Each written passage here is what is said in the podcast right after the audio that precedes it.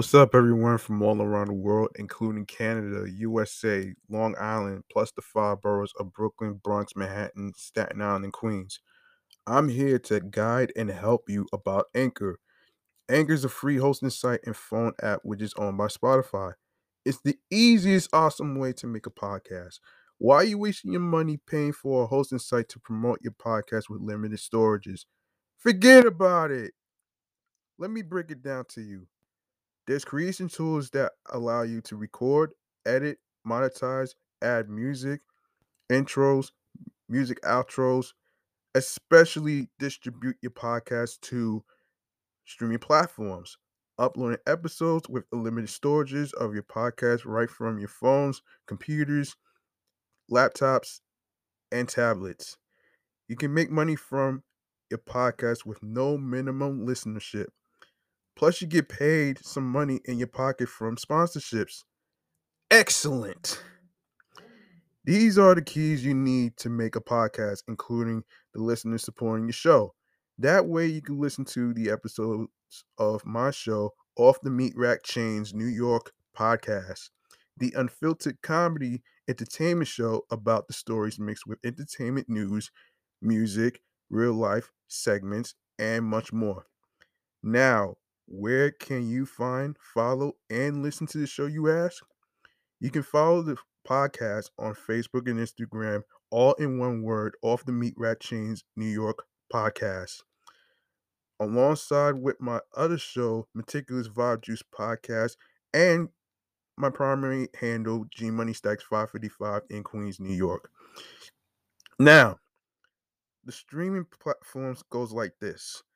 We are on Anchor, Audio Burst, Breaker, Podurama, Listen Notes, Spotify, Stitcher, Deezer, Podchaser, Pocket Cast, Podcast Addict, Player FM, Tune In, Reason FM. We are on Podfriend, Podurama, Google Podcasts, Amazon Music, iHeartRadio, and YouTube. If you have a dream of creating and becoming a podcaster like myself and individual friends that is co hosting with me, go download the free Anchor app or you can check out anchor.fm to get started. Take advantage of the opportunity that's thrown in your face. If I could do it and reach success, so can you. I'm G Money Stackz. Thank you for listening. Let's go.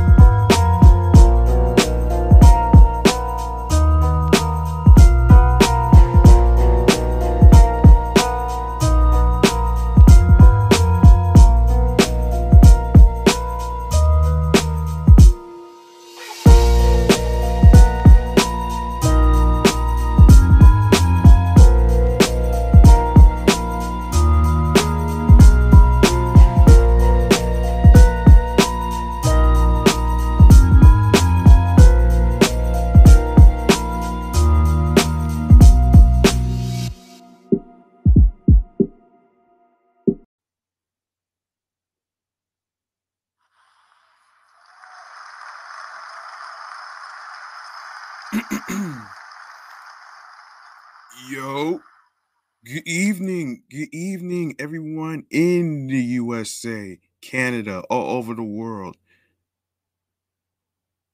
Long Island, aka Strong Island, plus the five spots of Brooklyn, Bronx, Manhattan, Staten Island, and Queens.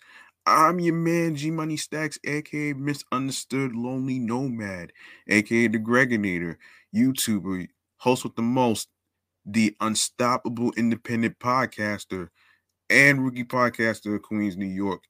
And you're now listening and tuning in and rocking with the 135th episode of Off the Meat Rack Chainz New York podcast. That's right. The New York episode 135. Live and direct from the YouTube StreamYard. And alongside of myself is the Instagram live feed. Make sure you turn on your notifications so you don't miss anything and you don't m- miss me on the air. Um a little explanation um into into why I am recording so early. The reason I'm recording so early is because um there's a Mets game that I am supposed to watch with the Nationals that starts at seven o'clock. So I figured I'd start right now, and then maybe I'll be able to end maybe before seven o'clock. So you know what I'm saying? And and speaking of ending at seven o'clock, let's get into some mental health check-in, shall we?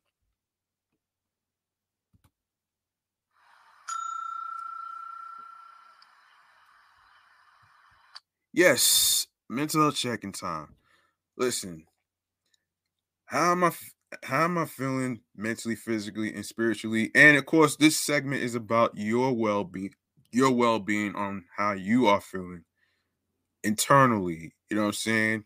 Um I'm actually going to um basically um say overall overall throughout the week it's been okay although yesterday was a yesterday was a weird one for me actually so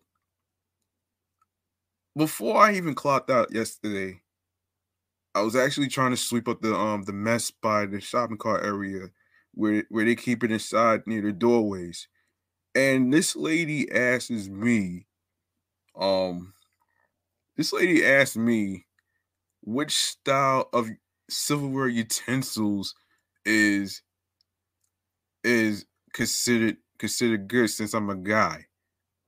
Do you know how crazy this shit sounds? I literally had to laugh this shit off though. that's like asking me, that's like asking me what's the difference between white chocolate and dark chocolate. it's crazy. It's even more crazy than somebody asking me what's the difference between a fucking Birkin bag and a fucking purse. Like, come on, man. Like, and you talking about you got a son. If you if you have a son, why didn't you bring why why didn't you bring your son with you to tell what type of style utensils of, of designs that you wanted? I mean, to be honest with you, there's nothing special about them. You know what I'm saying? There's nothing special about them. It's it's like, come on. Like, come on, man. Like it like I even asked certain people, certain workers about this, and and they actually told, and I have to agree with them. They're actually nuts on this one right there. oh man.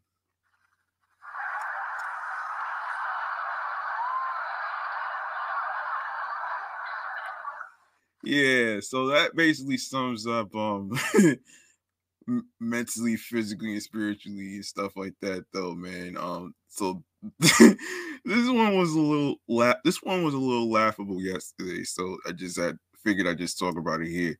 So um make sure you reach out to your loved ones, especially your wives, your husbands, your your boyfriends, your girlfriends, your friends, and along with other people that you work with that you're cool with and stuff like that, you don't have to wait till mental health um day and mental health awareness month to actually, you know, you know, show not not necessarily sympathy, but but empathy as well as far as what they're going through.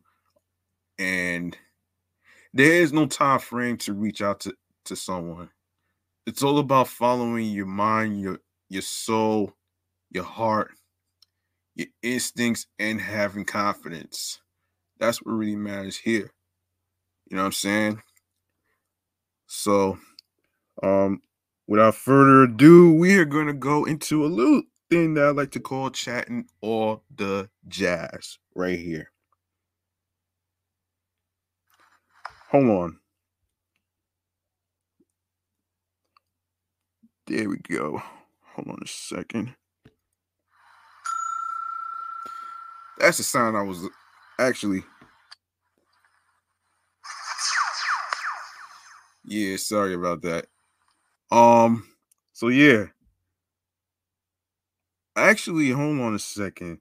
As a matter of fact, let's do this. We'll do New York mass transit files first and then go to um and then go to um chatting on the jazz next. So I forgot that I had some transit news. So let's get into some transit news first. So starting with the GameCube.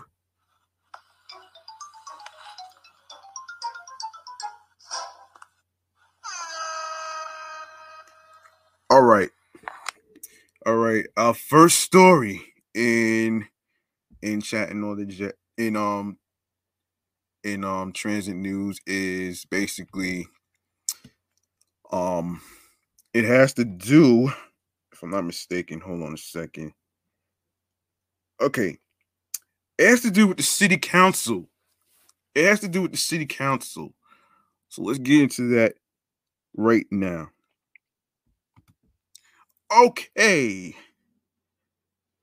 listen to this for everybody that's in new york listen to this um, the New York City Council wants to beef up the city streets plan by $3.1 billion to build out more space for buses, bikes, and pedestrians. Well, I don't know how to feel about that one right there, but if it's to, I can understand if it's like to, um, hold on a minute here. Okay, I can understand if it's like to, you know, re- reduce traffic or to reduce bus bunching and all that other stuff. But I don't know about this one right there, man. I think everybody's gonna have some mixed feelings about this shit, so I'm not too sure about this. So there's actually more to this story, so hang on. Um okay. Yes, so yeah, yeah, three point billion dollars. I should have yeah, that's crazy, man. That's the craziest idea that I ever heard in my life, but I mean to each of his each of his own, you know what I mean? Anyway, in the council's formal response to Mayor Eric Adams' $98.5 billion city budget proposal from February, politicians called for more investments in the Big Apple's social safety net and infrastructure, including a far more ambitious vision to reshape the streetscape. To secure an equitable recovery for, for our city and improve public safety, we must focus on robust investments that strengthen our communities and deliver opportunities for all New Yorkers, said Speaker Adrienne Adams in a press release late Friday afternoon late Friday afternoon.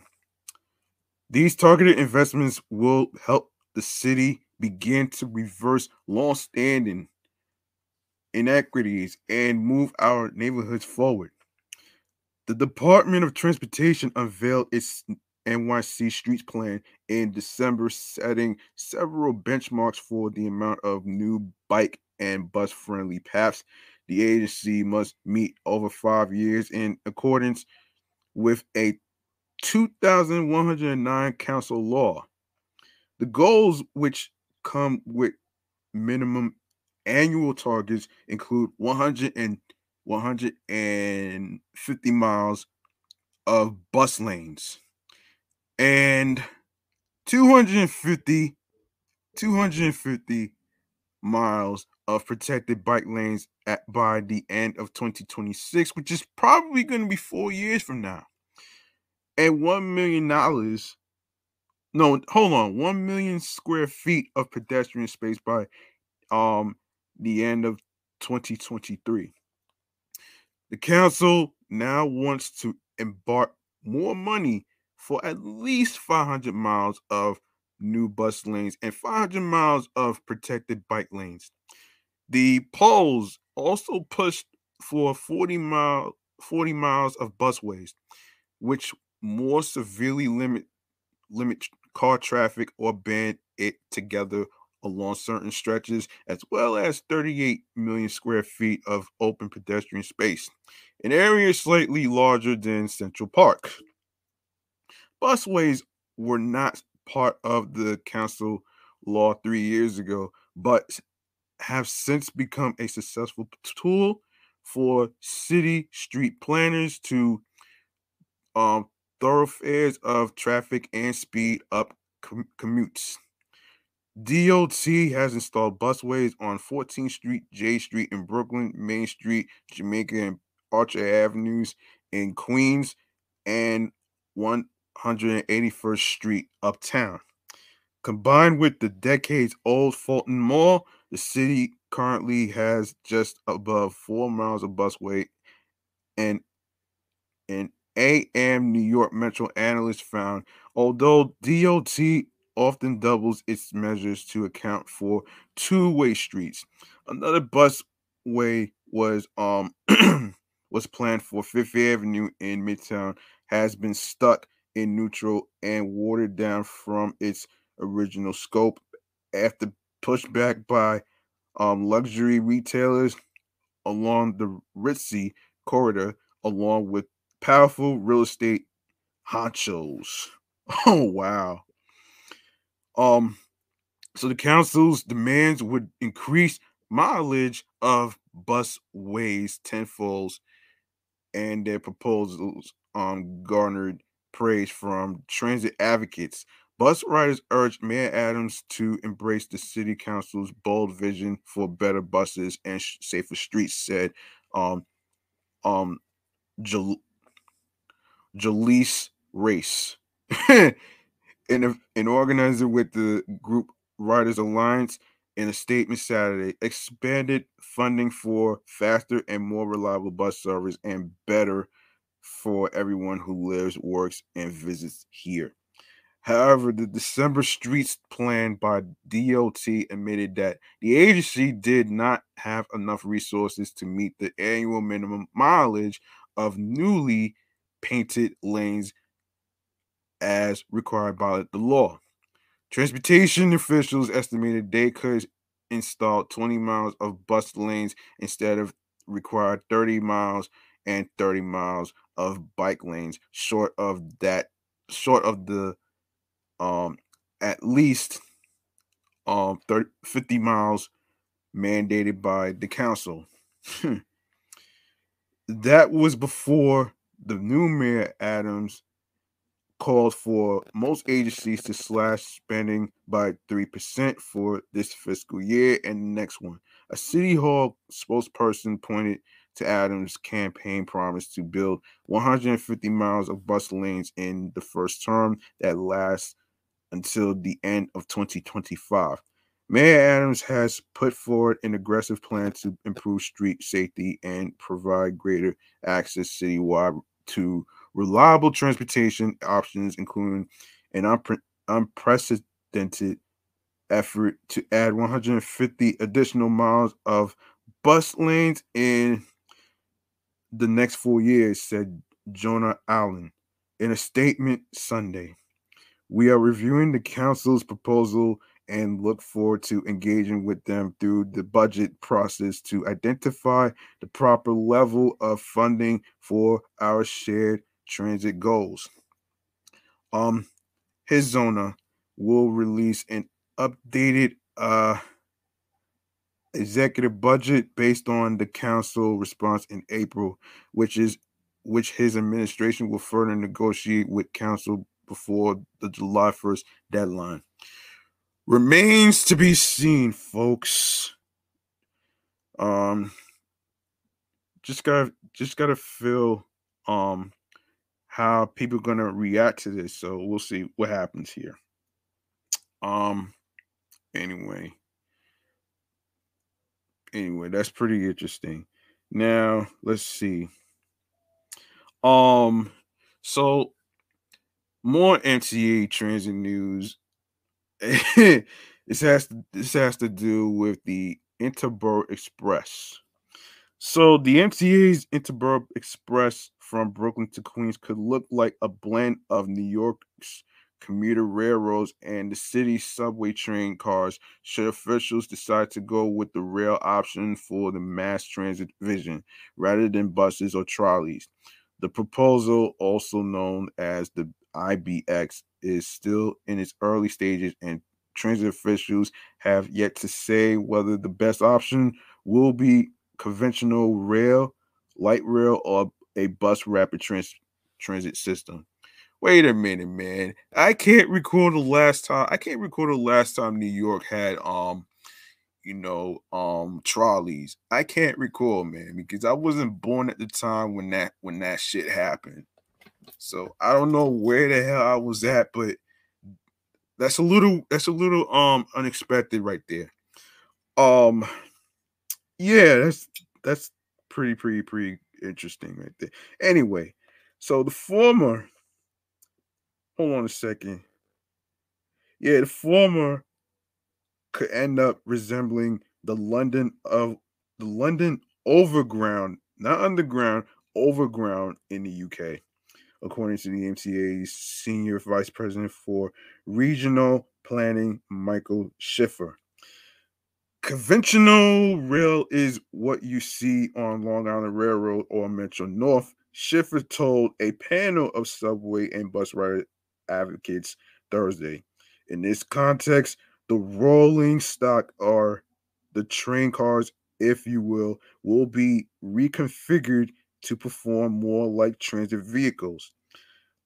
The trains would likely have more doors than an LIRR train to accommodate frequent stops along the proposed 14 mile route, passing by 17 existing subway stations. The rep said during a March 24th um, presentation to the New York City Transit Riders Council, um, an in house volunteer body representing um, riders' interest to the MTA. End quote with frequent stops the and frequent service, we expect that the people uh, will only be riding on these trains or buses for relatively short periods of time to get to their connections, he said. So it will probably have more doors than a common commuter train and run more like a rapid transit train. A good example is in London, where you have London Overground as an example of kind of a repurposed railroad that runs more like a rapid transit line, he added. The, the London Overground opened in the English capital in 2007, reusing neglected railways to connect the um, city's mass transit to suburbs and create an orbital network around the urban cult, yeah, the urban core. All right. Similarly, the IBX would run on existing freight rail right of way from the Bay Ridge Sunset Park waterfront through central and eastern Brooklyn and up to Jackson Heights, Queens. A 40 minute journey serving up to 88,000 weekday riders in largely working class neighborhoods of color. Okay, I don't know what that means, neighborhoods of color. I really don't know what that means, so I digress. Um, anyway, IBX trains could run electrically with a third rail, like the subways do, and they would remain completely separate from the existing industrial tracks along the line which currently serves about one to three trains a day.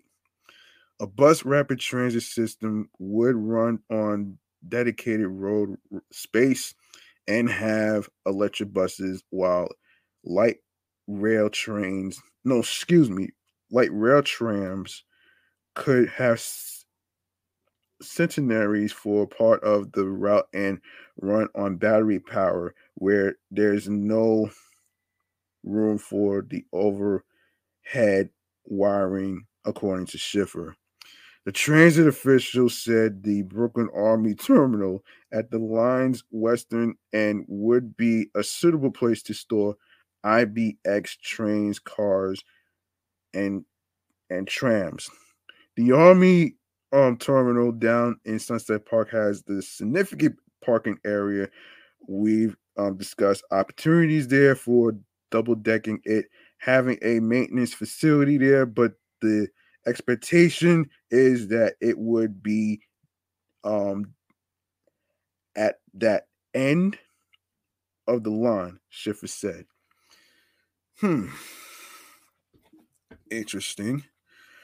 Um, okay, so the MTA uh is currently gathering public feedback on the project governor Kathy Hochul um, unveiled during her State of the State address in January as transit officials zero in on their preferred of the three transit options before launching into an official environmental review by the end of this year of or 2023.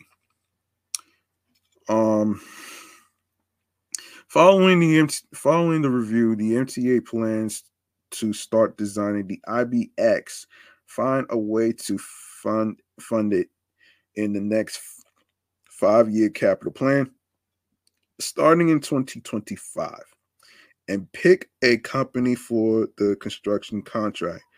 Chief MTA Chief Janno Lieber previously estimated construction to take three to five years and for the project's cost to be somewhere in the single digit billions. It's not clear yet whether the IBX fares will be, be as steep as the LIRR or the cheaper subways and buses, but when it's ready to hit the tracks or the road, the agency's um, ticketing will run more widely on its new tap and go OMNY system, said um, another transit official. And for those of you who may not know what OMNY stands for, it stands for One Metro New York. By the way, no, excuse me, by the time this project would be unconceivably um, constructed and in operation, we're going to have all the flexibilities that OMNY will provide us, said Will Schwartz. MTA's deputy chief of, of the state and local affairs. That type of integration, if it's a commuter railroad or if it's a bus rapid transit, making sure that there is that integration between the Long Island Railroad and New York City Transit. Okay. Um, let's see. Let's see there's another um transit situation that we need to talk about here. Oh, in other transit news, this has to do with Uber.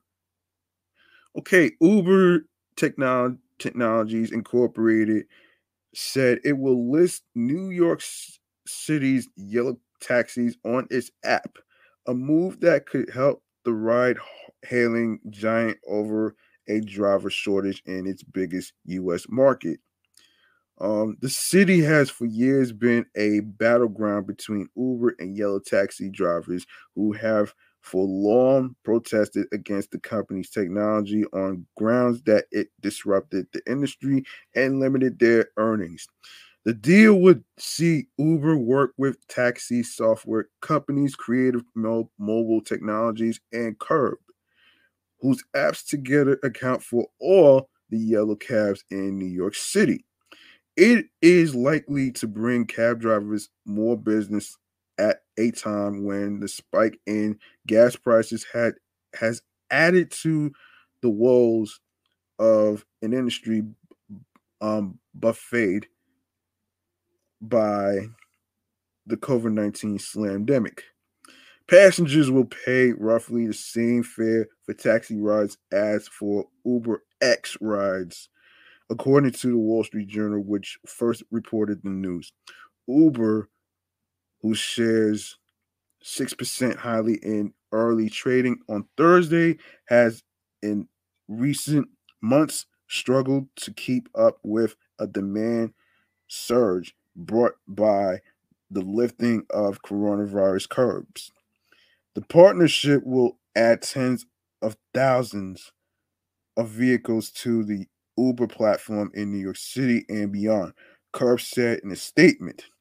Uber said it now has more drivers on its platform in the United States that you know than at any point during the pandemic, and that the fuel price surge had not impacted its driver based. Hmm. Okay, okay, okay.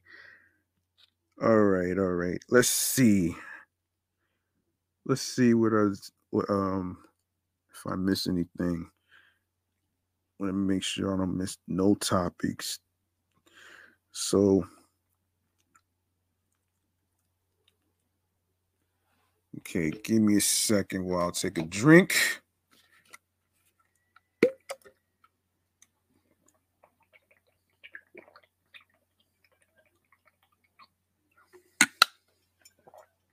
Mm-hmm. All right, hold on. Um, let me get back to this um thing right here so you won't really um I'm sorry to sorry that you're gonna hear some stuff in the background. I can't really control that as far as cars and stuff. So um just bear with me, folks. I'm still here. All right. Um, I want to make sure I don't miss any particular topics. So let's take a look. Let's see what we could talk about next. Um Oh yeah. Oh yeah, we're gonna talk about this shit. A stabbing in the Queens subway station. Holy shit. Um now now we're gonna go to um now we could go to um you know a thing that I like to call chatting or the jazz right here.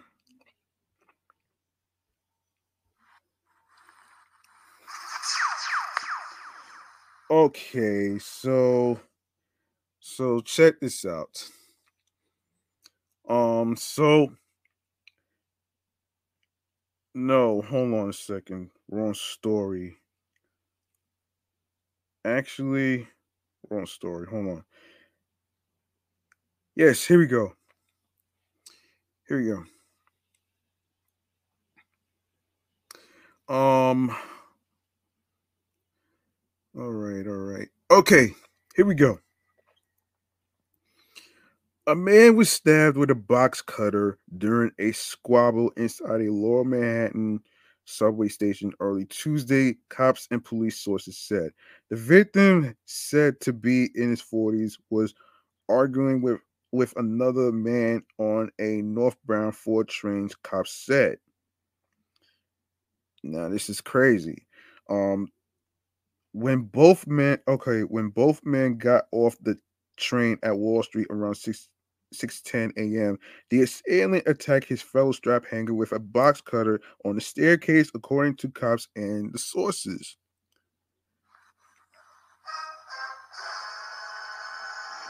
The victim suffered non-life-threatening injuries, thank goodness.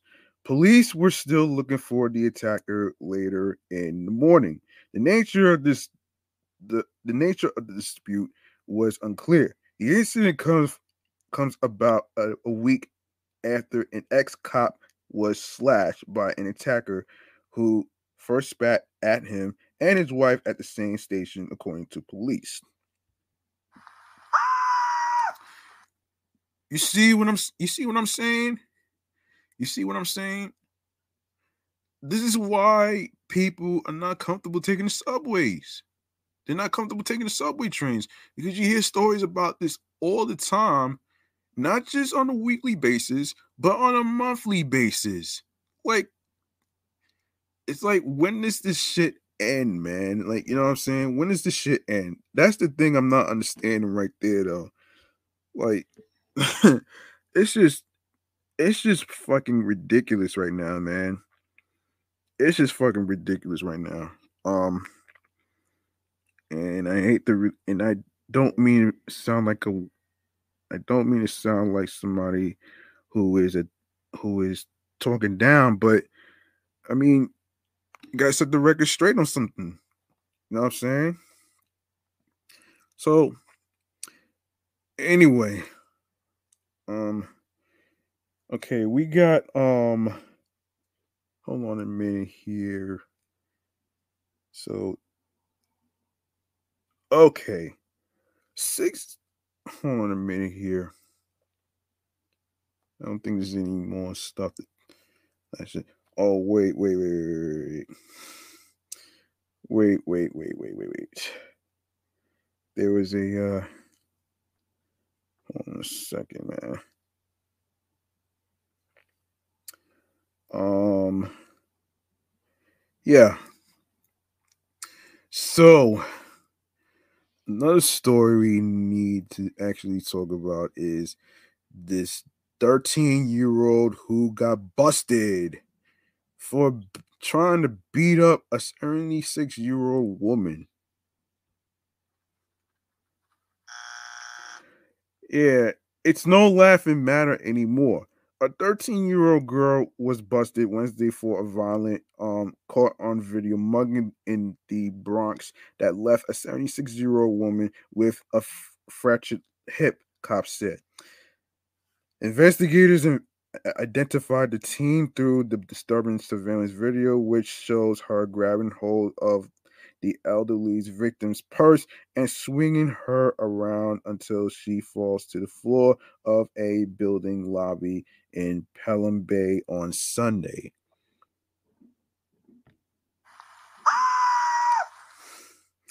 The young suspect and one of her female cohorts were captured on the footage smiling during the disturbing attack.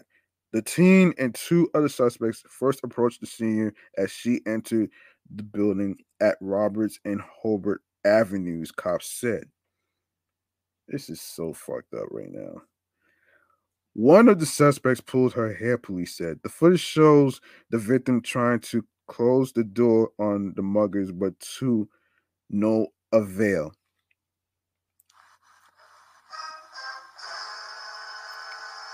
The trio ultimately made off with the woman's purse holding um a fifty dollars, a wallet, a debit card, and an insurance cards, police said. This is nuts. The victim was taken to Jake Jacobi Medical Center with a fractured hip. Cops said the teen was charged with robbery. Authorities authorities said. Police said Wednesday they are still looking for the other two suspects.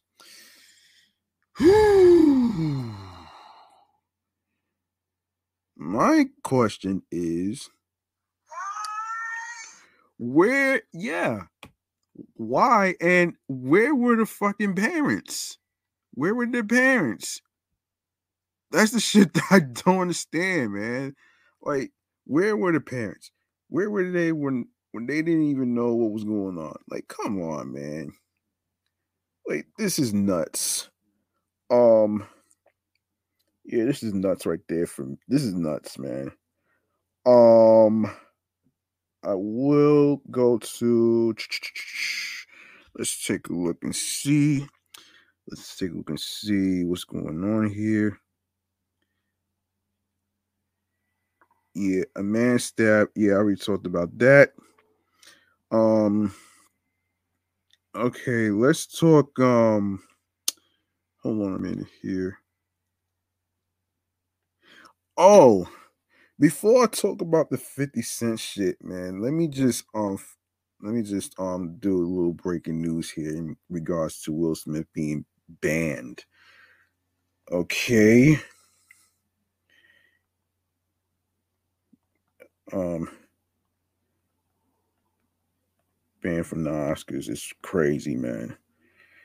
Um, oh boy. Um, I have a little bit of mixed feelings about that shit.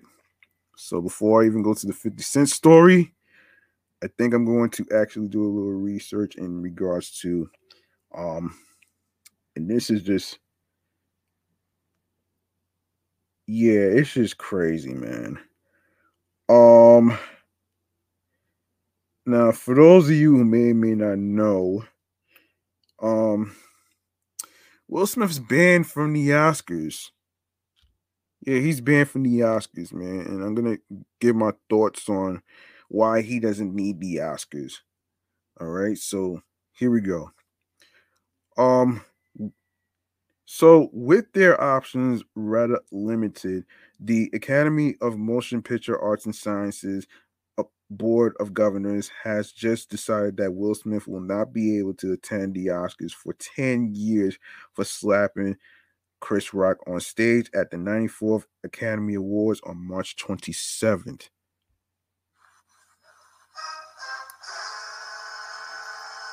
The board has decided, has decided for a period of 10 years from April 8th, 2022, Mr. Smith shall not be permitted to attend any Academy events or programs in person or virtually, including but not limited to the Academy Awards, said um, AMPAS President David Rubin and CEO Dawn Hudson of Smith's Unacceptable and Harmful Behavior in a letter to the full membership after a contentious 9 a.m.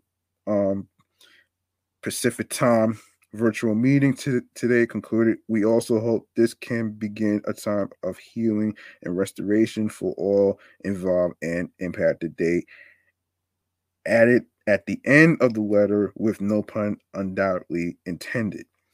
Yeah, right. Um, I accept and respect the Academy's decision, Smith said in its subsequent statement. Soon after AMPAS made their POV public. Not that there was a lot more the AMPAS board which includes Steven Spielberg, Ava DuVernay, Laura Dern, and Whoopi Goldberg among its current roster, could really do. Seeing um where this debacle was um likely going to end up, Smith made a chess move on April 1st and immediately resigned from the AMPAS. In his preemptive move, preemptive letter um, the King Richard Best Actor Oscar winner proclaimed, My actions at the 94th Academy Awards presentation were shocking, painful, and inexcusable. The list of the those I have hurt in is long and includes Chris, his family, many of my dear friends and loved ones, all those in attendance and global eh, audiences at home. I betrayed the trust of the Academy. I deprived other nominees and winners of their opportunity to celebrate and be celebrated for their ex- extraordinary work. I am heartbroken. I want to put the focus back on those who deserve attention for their achievements and allow the Academy to get back to the incredible work it does to support creativity and artistry in film. Okay, um yeah, um let me see. You know, let me t- let me just say this though, man. I want to say this. This is I'm gonna tell you why Will Smith does not need the Oscars, man. Because number one, he's been number one, he's been trying to prove to these ridiculous old vanilla ice, vanilla wafers, and dinosaur asses in the Oscars that he deserved to get one, but they but they shun him from from not getting the award for when he did concussion. Like, come on, man. Like, this is just so fucking ridiculous. I mean, 10 years? 10 years is a fucking long ass time. By the time he by the time 10 years is up, he's gonna be like what 67. He's gonna be fucking 67. And to make it even more crazy, and to make it even more crazy, to even think that, you know, I'm to make to make it even more crazy is that he he's supposed to be working on um a Bad Boys 4 possibility and um some other some other projects and stuff like that. But um I'll talk about that in the next episode and shit like that. So I'm not gonna have time to do it here.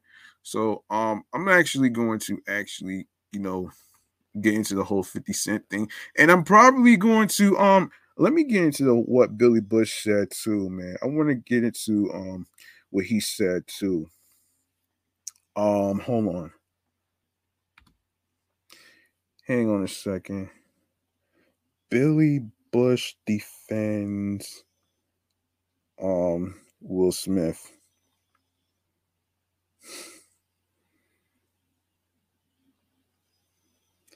Yeah. Um yeah, let's get into yeah, let's get into first before I even go into Billy Bush, let's get into what 50 Cent has to say about this. So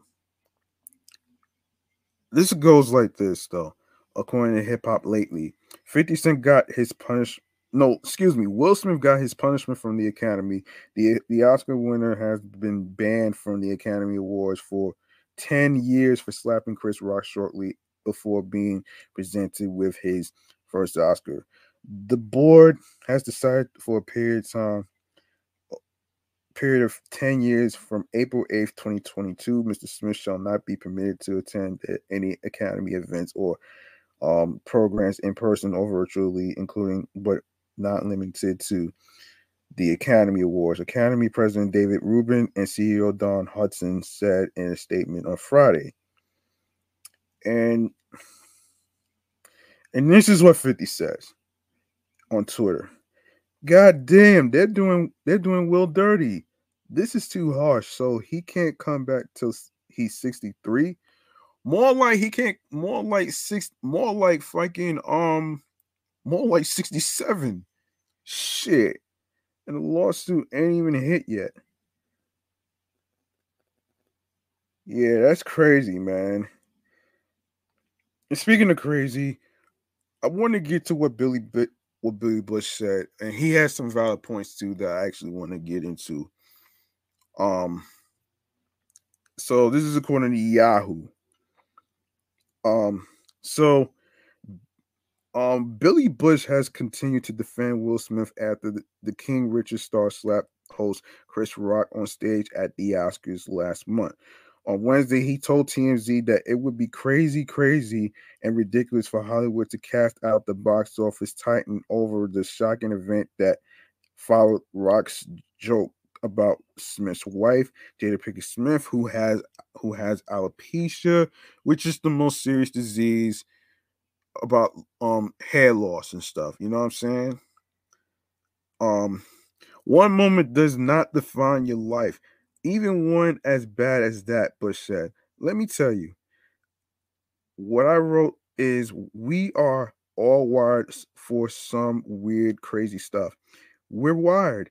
99% of the time we don't we don't do it.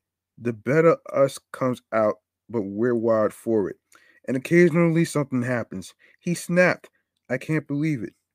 Bush faced backlash in October 2016 after the Washington Post published video of an unaired 2005 conversation between Donald Trump uh, and then the, the host of Celebrity Apprentice and Bush who was the host of Access Hollywood, is now the host of Extra on Fox 5 and a contributor at Today.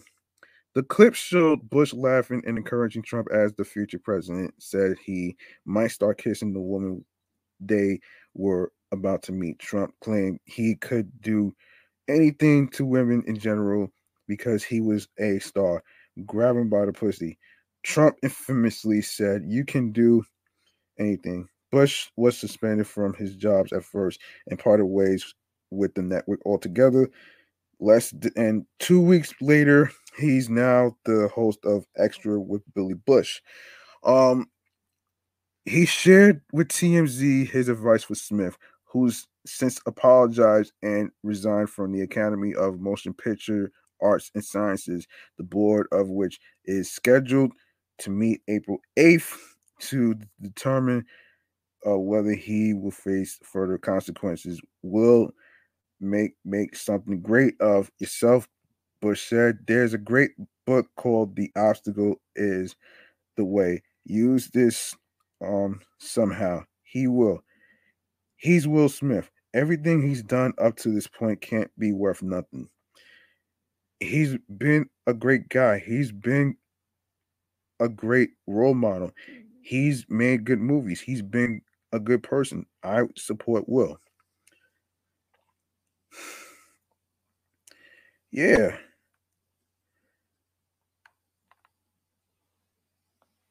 Um yeah, not supposed. Okay, so Bush said he doesn't want Smith to be ostracized by others. You don't think that guy's hurting enough? He's hurting, Bush said. So I just don't want to see anyone unnecessarily pile on the guy. Leave him alone. The, ho- the TV host said he'd reached out to a publicist for Smith so that he could send the star a book called The Daily Stoic, which is subtitled 365 Meditations on Wisdom, Pers- Perseverance, and the Art of Living. It's about what was true 2,000 years ago is true today, Bush said. We're all wired a certain way. Some things happen. How do we respond? You can't control events. You you can only control how you react to them.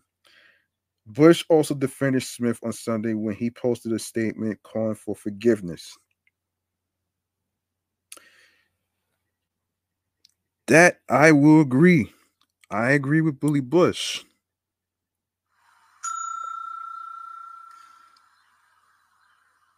Another thing I want to add to to this is this. It is basically what I previously said um before.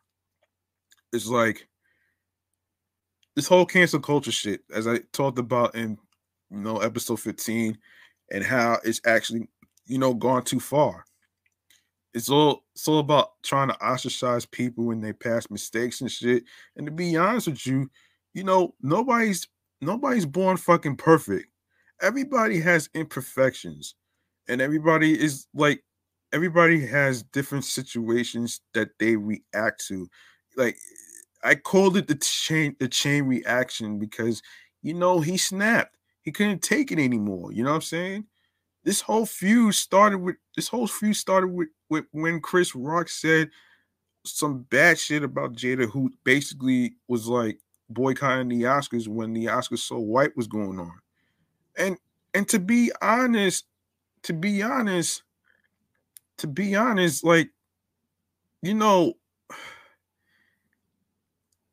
10 years is a fucking long time.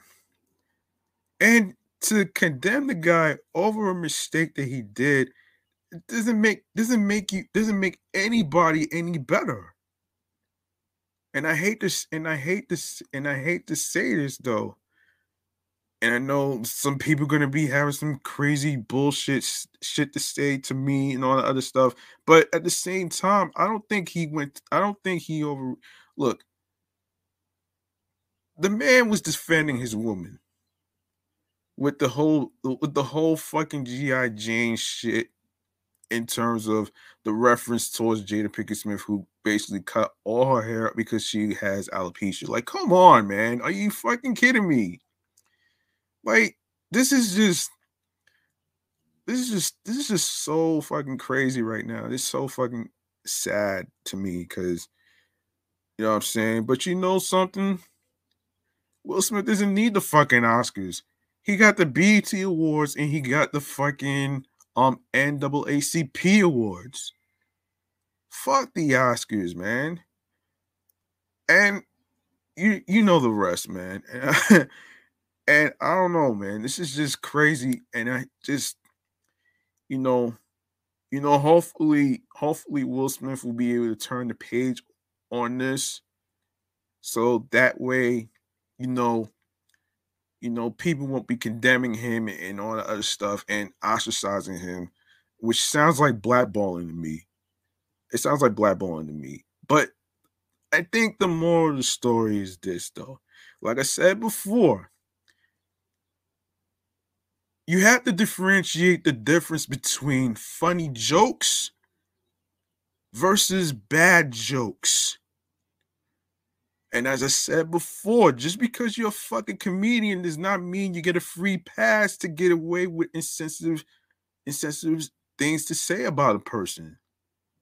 You know what I'm saying? Whether it's medical conditions, whether it's disability, whatever it is, though, like it's just, it's just, it's just baffling to me. You know what I'm saying? It's just so fucking baffling to me. And, and yeah, and yeah, man and maybe if Chris Rock didn't make that bad joke about um about the GI Jane shit to Jada Pinkett Smith and all that, he wouldn't got slapped. He wouldn't he he wouldn't gotten slapped anyway. So therefore, hold on, man. I need to I want to do this though, man, because Chris Rock is going down the tubes, man. I'm sorry, man, but this is just this is just fucking ridiculous. He's going down the tubes. Um, let me just uh let me just do this flush right now, man.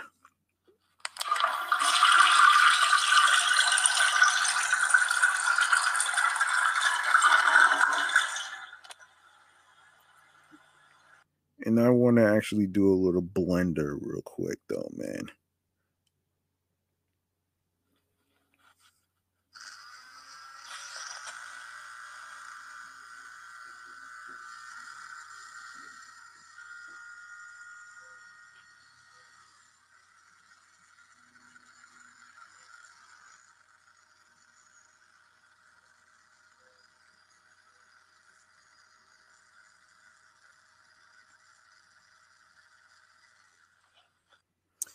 All right. Um okay. Okay. Um let's see. Let's see what we're talking about here. Oh, congratulations to Nas. Let's talk about this story. Let's talk about this story right here. Hold on. Hold on a minute here. Let's talk about that. Um okay. So, Nas gets his flowers after career spanning 2022 Grammy Awards performance. Nas returned to the Grammy stage on Sunday night, April 3rd, almost exactly a year after winning his first Grammy Award for 2020's King's Disease. Inside the MGM Gar- Grand Garden Arena in Las Vegas, his legendary career deserved deservedly best in the spotlight. In the spotlight. Looking dapper in a double-breasted double-breasted suit. double-breasted. Oh shit. Double-breasted suit. The Queensbridge rap icon marked his first solo Grammys performance by delivering a, a medley of career-spanning classics to, with help from a live band which counted jazz pianist Robert Glasper among its ranks. After being introduced as your favorite rappers, favorite rapper by Grammys host Trevor Noah, Nas opened with I Can before diving into Made You Look and One Mic. Mm. As a photo of an Illmatic era Nasir Jones filled the giant screen behind him. The 48 year old MC capped off his victory lap with an empathetic rendition of Rare taken from last year's King's Disease 2. While the Recording Academy has historically snubbed his work, Nas' performance refused to be overlooked as it drew a standing ovation from inside the venue with the likes of Jack Harlow, Lil Nas X, and J Bal- Balvin applauding on their feet. In addition to gracing the mic, Nas was also nominated for two awards at the 2022 Grammys with King's Disease two up for best rap album and his Bath Salts.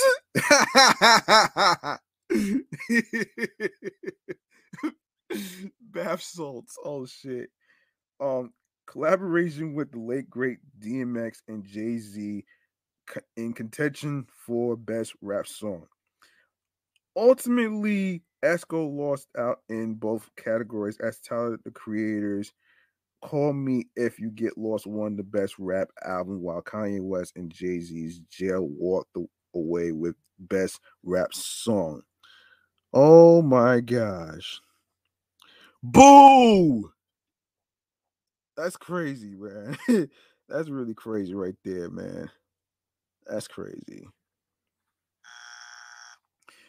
But after um rem- reminding the millions of viewers who turned into Sunday's Grammys um broadcast of his rev- revert lyricism, refined stage presence, and still flourishing catalog, it would be untrue to say Nas went home empty handed.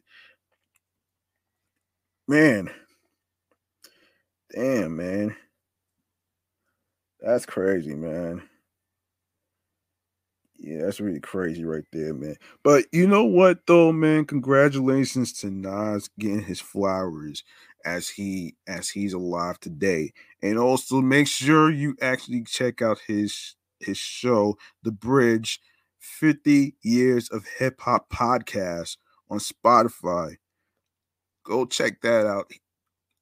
And congrats to the legendary lyricist MC Nas go check out his podcast.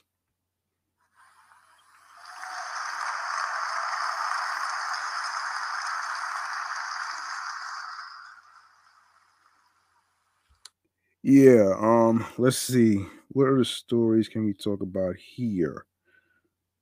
Okay, let's talk Cypress Hill. Let's talk Cypress Hill for a sec. Um let's talk Cypress Hill. Um. Okay. Cypress Hill, insane in the in the brain review a wild tour of trips, tracks, and trailblazers. So, let's see. Let me make sure I turn this up. Okay. If there's one defining clip from Showtime's Cypress Hill Insane in the Brain, the new documentary about the pioneering hip hop group, it's the sight of a 30 foot inflatable stage Buddha emerging from the bong smoke like the beast from the fog in the hound of Baskervilles, or um the landing of the mothership of Spielberg's Close Encounters. It's excessive and ridiculous and eerily spinal tapish, but it captures all the bravado and hijinks and give it a go attitude of a group trying to make sense of the landscape they've invented. Cypress Hill were a group of first first hip hop group to headline reading festival, first group to successfully transition from hip hop to rock, first hip hop group to get a star on the Hollywood Walk of Fame. On on this commercial point, director um, Estevan Oriol's whirlwind portrait is dead on. The catch, however, it is that it frequently loses sight of the individuals. Um, the first person we meet is Oreo. Uh, not to be confused with Oreo cookies, folks. oh man. An avid photographer and lover of hip hop, um, Oreo um recorded the rise of many East and West Coast superstars, including House of Pain, Beastie Boys, Beastie Boys, No Doubt, and the Fugees. He also worked as tour manager for Cypress Hill in the early 90s. And in that time, he picked up more than a few knickknacks. His office has gr- uh, gratified. Grati- graf- wait, hold on, hold on, hold on, hold on. Wait, grat- graphitide walls and cassettes, stacks of DVDs, and 30, 38 sticker covered file cabinets chock full of tour diaries, um, laminate passes, and other Cypress Hill mem- memorabilia. It's the pretty it's pretty overwhelming to look at and there's a fear that it's all about to get dumped on us. Mercifully, Oreo introduces us to the world he's been immersed in for over 30 years, tour by tour and city by city. He splices never before seen constant footage from every continent with behind the scenes snaps. Sound bites from music journalists Rigo Morales and Sheena Lester, 90s news bulletins, and of course, present day interviews with the members of Cypress Hill. Vocalist Louis Freese, which is uh, B-Real, and, and Senen Reyes Sen Dog, mixer and producer Lawrence um, Muggerud, DJ Muggs, and percussionist Eric Bobo Correa. Oh, percussionist.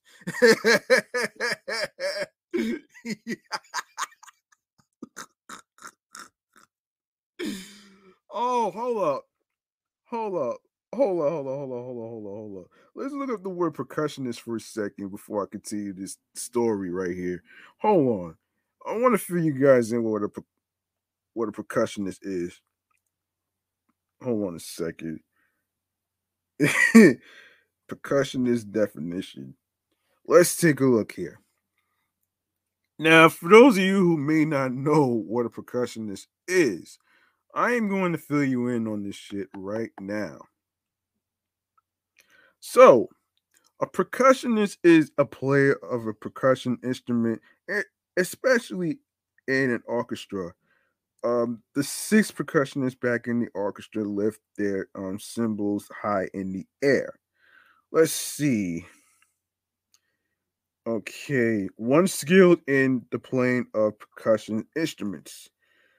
Um, let's see. Let's see. Okay, so that's what it is right there. That's what it is right there. So here we go. Um, now we're gonna we're gonna continue where we left off here in the Cypress Hill story. So let's go back to the Cypress Hill story. Um, okay. Uh let's go hold on. Yeah, um so the percussionist, let's see, let's see, let's see, let's see. Yeah. Uh Okay, percussionist. Where did I see that?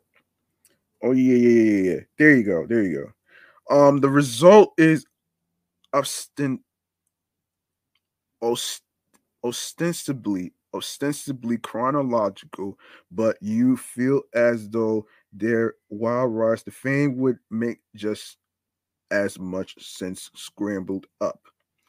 Before the crowd surfing and globetrotting and sun eclipsing um, totemic Buddhists, we learned what each member was like at the start um, Sen Dog, a street kid whose family moved from Cuba to California, helped turn his neighborhood, Cypress Avenue, which gave the group its name, into a party block of weed smokers and music lovers.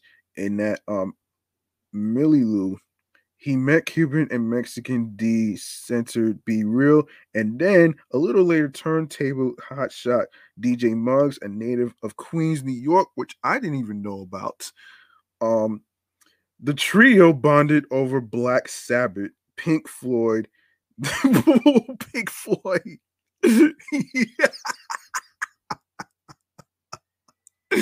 Yo, and Led Zeppelin records in in LA dominated by gang culture.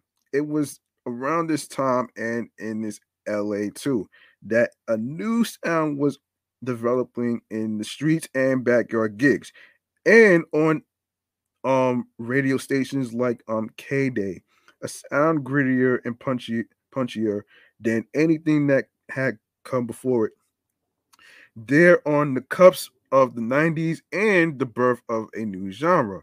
We see how Cypress Hill put together the early demo tapes and experimental tracks, including an early version of Real Estate, which we get a snippet of in the documentary that would soon morph into the thumping ganja rap records that took the world by storm. For Cypress super fans, all the error details are here from the from the group's meetings with Rough House Records producers Chris Schwartz and Joe the Butcher Nicolo, um, to their acquisition of Bobo from Beastie Boys, um, to their audience um broadening "Shoot 'Em Up" feature in the movie Juice in '92. What's frequently missing though are the emotional details. Sen Dog mentions the grind of the early days, the lack of attention, and the going hungry, but that's it. There's no elaboration, um, and there's no mention of what it meant for their families or indeed themselves when things started to take off. As Bill um, Stephney um, former president of Def Jam Recordings and signer of Public Enemy, told Muggs every hip hop group at the time needed a concept. Um, of course, as Ice T puts it, when you see when you went to see the Fat Boys, you saw some Fat Boys. Up and coming artists had to stand out far more than they do now. Hence the diversity in looks and rapping styles between LL Cool J and Slick Rick, or between Public Enemy and Run DMC. It's maybe not surprising then that Oreo mainly chronicles the formation and evolution of Cypress Hill's image. Uh, we swept New York hardcore with LA swag rather than how the members themselves changed as men or artists. For example, we get a brief a brief insight into how Cheech and Chong influenced the influenced the group's love for the for and advocacy of marijuana, but B-Real's personal endeavors into the cannabis dispensary dispensary business under the name of his alter ego, Dr. Green Thumb, are glossed over. All we see are shots of B-Real standing among what looks like an aircraft hangar um, worth of cannabis, of course. Um, the same short changing happens for two of the band's most significant reshufflings Sen Dog's hiatus from the group in 1995 and the group's forays into nu metal at the turn of the century. Both segments are stocked with how the hell is, is there a recording of this type footage. But the personal stories are blindsided in the rush. What is documented is here is the group as a phenomenon, the remodeling of their various personae. Cypress Hill and Insane in the Brain is a treasure trove of unseen footage, unheard mixes, and untold tour shenanigans. And just like the video profiles in his 2020 Netflix LA originals, Oreo somehow manages to piece together the chaotic origin story of a hip hop sensation who had no history to lead them. Although some of the emotional and familial nuances are omitted here, as is any attempt to recontextualize the group and its legacy in hip hop today. Um, the movie has a bounce and a buzz the entire time, as though the freak, the f- frenetic surplus energy of the 90s had finally found a place to go. Okay. All right. Um, so our next story, next story is um okay, next story is Gunna. We're gonna get into Sonic afterwards too. Um Okay, let's get into Gunna. Um, okay. So let's see. Gunna touches on Oakland pusher pushing peace sling controversy, shares why artists shouldn't have fuck label fuck labels mentality. Okay, so okay, so um so Gunna has doubled down on he has doubled down on his claim that pushing P is universal. On a sec.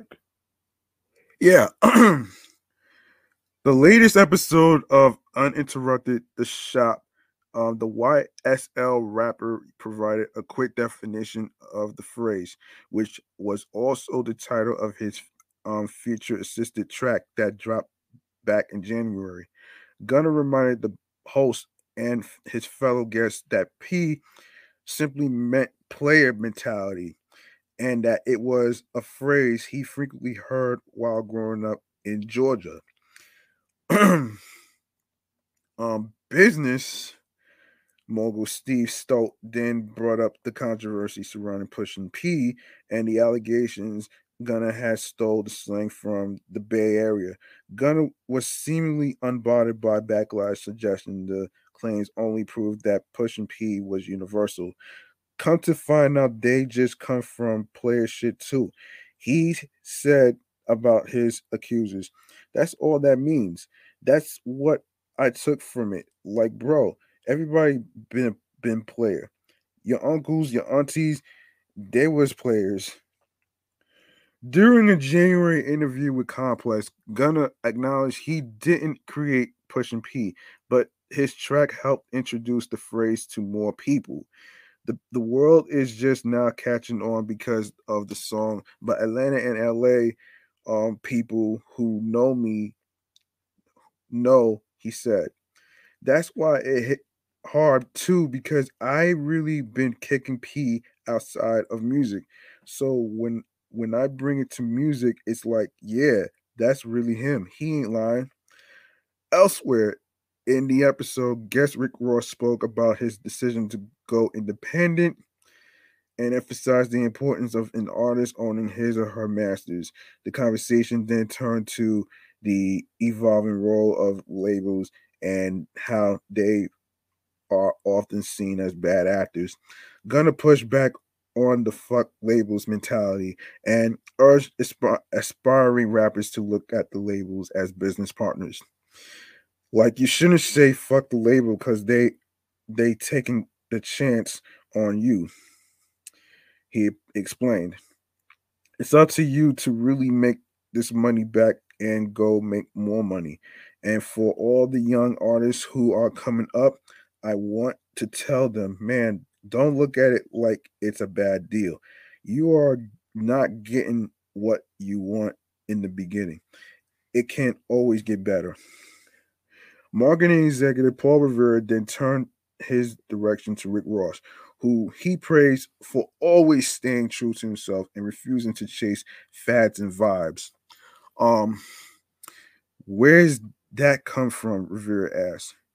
It may come from the the the fact of dealing with being unaccepted so many years before I got on. Ross said, "I was ghostwriting and writing and collaborating with others, and I refused to make what was working for them for myself. That wasn't for me. It took me much longer to get on, but the reward was much greater. Um, Ross went on to recall his contribution to Devil in the New Dress. He said he had written a verse immediately after he heard the beat, but Kanye West wasn't impressed and told him he need he needed to go harder. I went back in immediately um, right then, Ross said, and wrote that verse we heard. He most definitely gonna challenge you. You can watch the full episode of the shop via YouTube above. And other Gunna news, um, I need to really get to um um how the song made history. So let's get to that. Um okay. Okay, so Gunna featuring Young Thug make 2022 history with Pushing P single. Despite backlash from rappers such as um, Sauce Walker, Sauce Walker, what kind of name is that, man?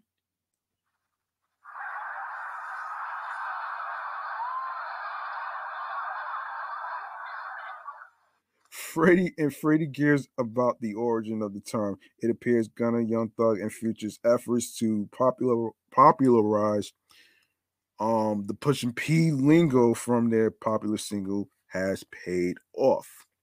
On Tuesday, um March 15th, the trio of Atlanta bred lyricists um, um became the first artist of 2022 to earn a gold certification from the RIAA for their efforts on their Pushin P collaboration, which appeared on Gunna's DS Forever album back in January.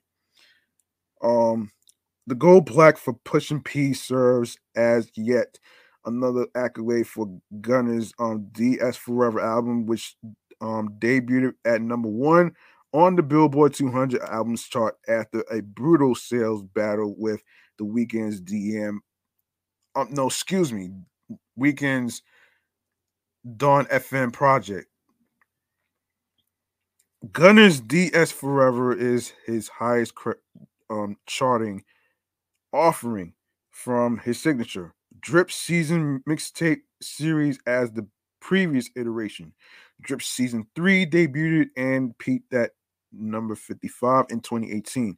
It's also his highest selling release and posted a major increase in first week sales with 150,300 equivalent album units, excuse me, earned compared to his collaborative Drip Harder album with Little Baby and which also sold 130,000 units in 2018. Last month, news broke that the album itself sold also sold over 500,000 units, which makes it eligible for its own certification as well. So there you go right there, man. Um okay, let's see. Let's see if I miss any um if I miss anything. Um if I miss any topics. Hold on a second, folks. Um Give me give me a second. Um Okay, let's take a look. Um let's take a look and see what else I, I didn't talk about. Um Okay, we're gonna talk we're gonna talk um actually Actually, there's another thing I want to talk about, and this is involving a new TV show.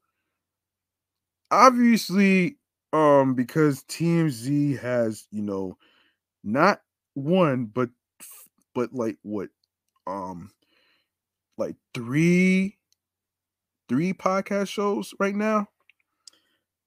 Um, we're gonna take a look at this right now, actually, and I actually want to want to get a look at this shit though, man. This is very interesting. Um, hold on a second. Yeah, we're gonna take a look at this shit. Um, anyway. Um, let's see, let's see, let's see. Here we go.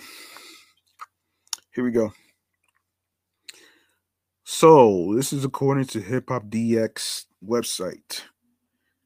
Um, so TMZ announces TMZ hip hop show focusing on hip hop's biggest pop culture moments. Um, so this was this was um put out two days ago. Um, hip hop rap is the biggest genre in the world, generating billions of dollars every year. So it was only a matter of time before leading gossip news site TMZ launched its own show dedicated to the culture.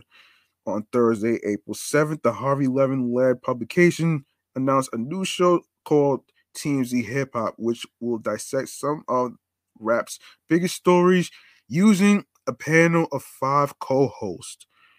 Oh my gosh. Hold on. Hold on, hold on, hold on, hold on. Let's make some noise for this shit.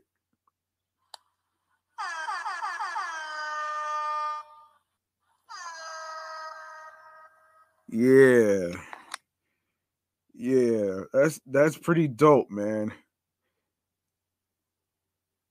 Yes, that's pretty dope. So the Daily Show, um, hosted by Amber Diamond, DJ Head, Cynthia um Luciette, Rodney Rikai, Antonio Skits, which debuts on Monday, April 11th, coming coming up, and will run for four weeks. TMZ hip hop is long overdue, and yet right on time. We're on the heels of what I'd argue is one of hip hop's biggest pop culture moments.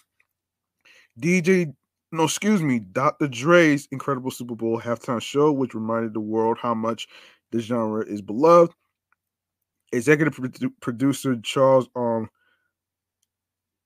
Lot Lati Badir said in the statement, in quote, the fact is it's been that way for 30, almost 40 years. So it's beyond time for a show all about their personalities who's who've made hip hop a worldwide phenomenon. And I have to say this group loves talking about it. They have a lot of fun. TMZ Hip Hop joins TMZ and TMZ Live, which air on Fox owned stations and some affiliates across the country. Fox acquired TMZ from Warner Media in a $50 million deal in last last September. TMZ Hip Hop is coming to Fox owned stations in 10 market major markets. New York, obviously, Los Angeles, Chicago, Philadelphia, Dallas, Houston, Washington, DC, Seattle, Phoenix, and Minneapolis. It's produced by TMZ Studios, while Lottie um, Lottie Badir is the executive producer and former Hip Hop DX editor in chief. Trent Clark and Jess um, Fusco serve as co executive producers. Yes, and there's a trailer for this on YouTube. You can go to the Fox YouTube channel page, and it'll and there's going to be your preview of TMZ hip hop. I will be watching it, man. And let's make some noise again, man.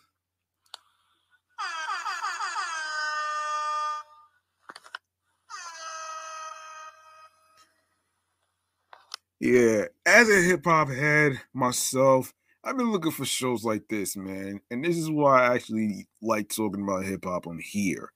And of course my um my review show, of course. So that that helps me that helps me build up on some more topics too. So yeah, so there you have it right there, man. Monday, April 11th on I don't know what time on Fox, but I know on my 9 is going to be at 11 p.m. Um, I would have to look into that. I would have to look into um what's going on with the time on Fox. I'm not too sure. So, so of course, my nine obviously Monday at 11 p.m. So don't miss a beat. I can't wait to watch it and I can't wait to check it out, man. Um, yeah. So yeah, I'm gonna make some noise one more time, man. I can't help it. All right.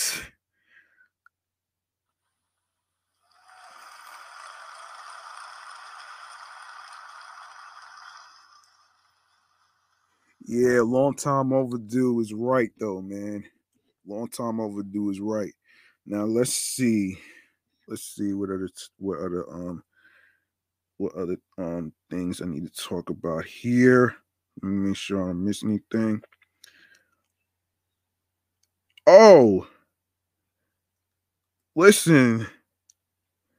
You guys are looking for something to do in New York. Before I even get to the mo- before I even get to the movie part, let's go over um some stuff you could do.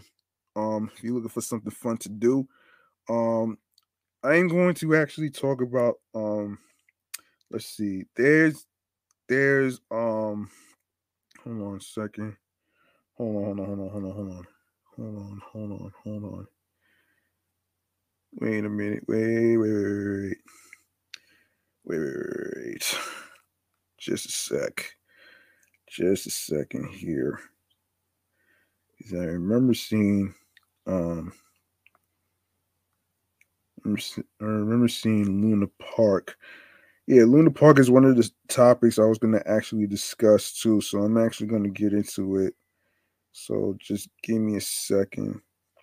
Um, just give me a second. Okay. So, wait a minute. Okay, here we go. Here we go. Here we go. All right, you're looking for something fun to do? I got you, man. So, it's only this is according to the New York Post right here. It's only April, but it already feels like summer in Coney Island. The Fables Amusement um, District kicked off its 2022 season Saturday as intrepid patrons screamed their lungs out, rolled the world famous Cyclone roller coaster, and spun like ops, like tops on other rides throughout Luna Park. They were joined by um, Carney Barkers on stilts and the other freaks and geeks that make Coney Island famous. The annual egg cream christening of the Cyclone was also held, marking the land, landmark coaster's 95th birthday. Um, some of the park's proceeds Saturday will be donated to local charities. Um, Okay, interesting. Yes, yes, yes, yes, yes. That's that's really fun right there. Um, let's see. It's also another place. Um, if I'm not mistaken, if I'm not mistaken, there's also another place called um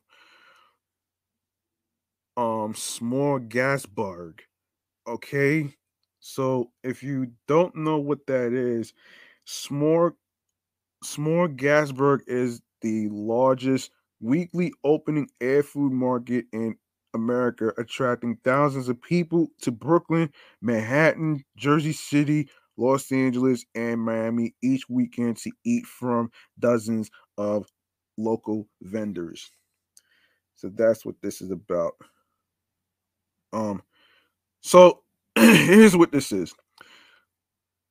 Yeah, so Smorgasburg is the largest weekly opening open air food market in America, attracting thousands of people to Brooklyn, Manhattan, Jersey City, and Los Angeles each weekend to eat from dozens of local vendors. It launched May 21st, 2011, as a spinoff of Brooklyn Flea, founded in 2008 and has since launched dozens of small businesses and attracted millions of visitors. The New York Times dubbed Smorgasburg the Woodstock of eating. Smorgasburg expanded in June 2016 with a Sunday market for 70 vendors in downtown Los Angeles that attracts 10,000 people weekly. In 2019 a Friday market at the Oculus at the World Trade Center open, followed in May 2021 with a weekly Saturday market in Jersey City, as well as a small gas bar beer garden on the Jersey City waterfront. In March 2022, Smorgasburg, Miami opened in the mid Wynwood Walls district, attracting 10,000 people on Saturdays. Smorgasburg also operates pop ups in Osaka, Japan, and Sao Paulo, um, Brazil. All right, so okay, so a couple um, so a couple of places no, actually a couple um areas for those of you that's living in New York. Let me just um get you the uh okay, so Williamsburg. So this so this is Williamsburg at the no, hold on.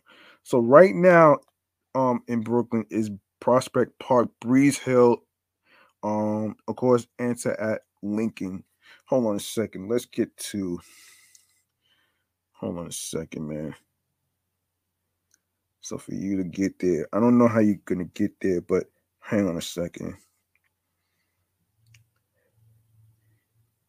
Yeah, I'm not sure how you're gonna get there, but I know for for you guys driving right now, let me just um let me just basically find out where what the location is for you for you guys that's looking to go there. I want to actually make sure that I get the right address on there. So that way you guys won't really miss a beat. So okay, so Breeze Hill Prospect Park, Brooklyn, New York 11225.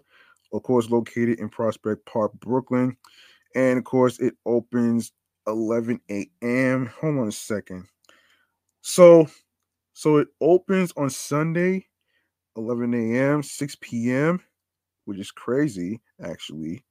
But um I do recall I do recall that uh I don't know what's going on with that one right there. But in other words, yeah, so there you go right there. So this one's gonna open in June. So I'm actually gonna look up the the uh, address right here.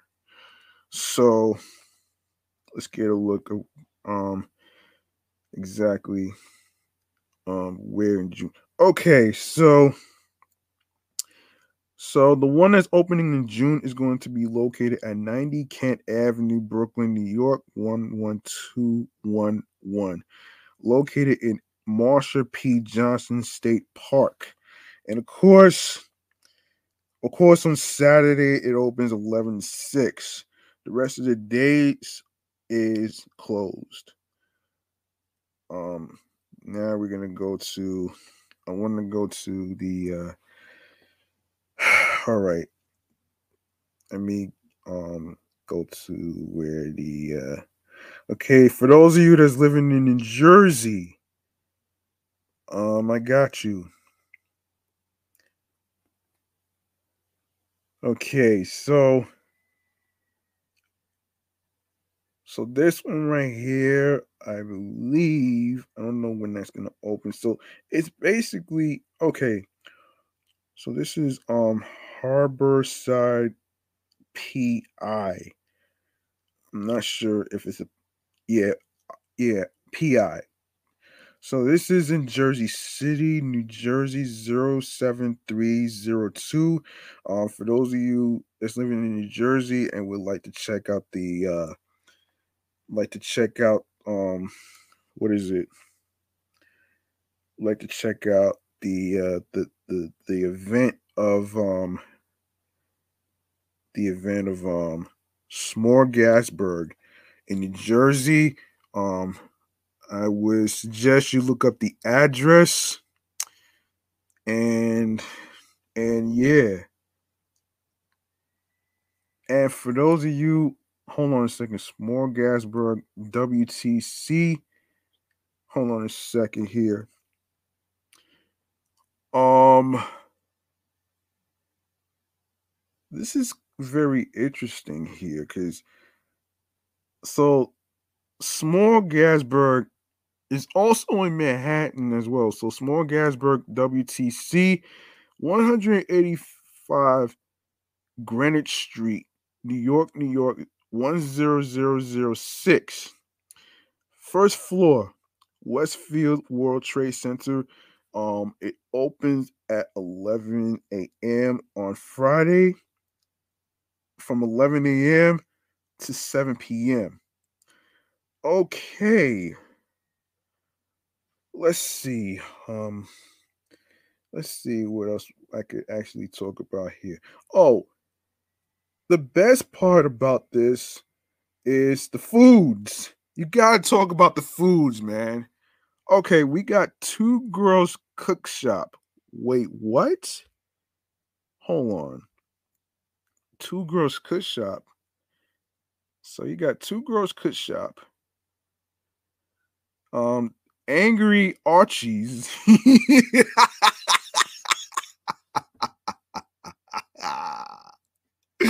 Angry Archie's. Oh wow. And you have the AT ATM vegan deli. Yo. Oh my gosh. Oh man, this is the funniest one. Oh my gosh. Oh my gosh. Um so we got the uh what is it? How you pronounce this? Bayo Nanas.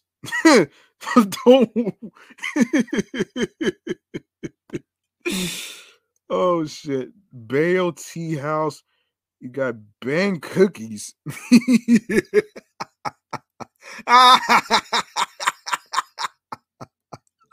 Yo, hold on.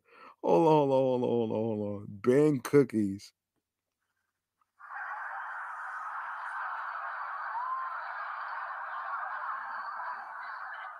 All right, so there's Bark Barbecue. Um obviously. And there's Berg's Pastrami.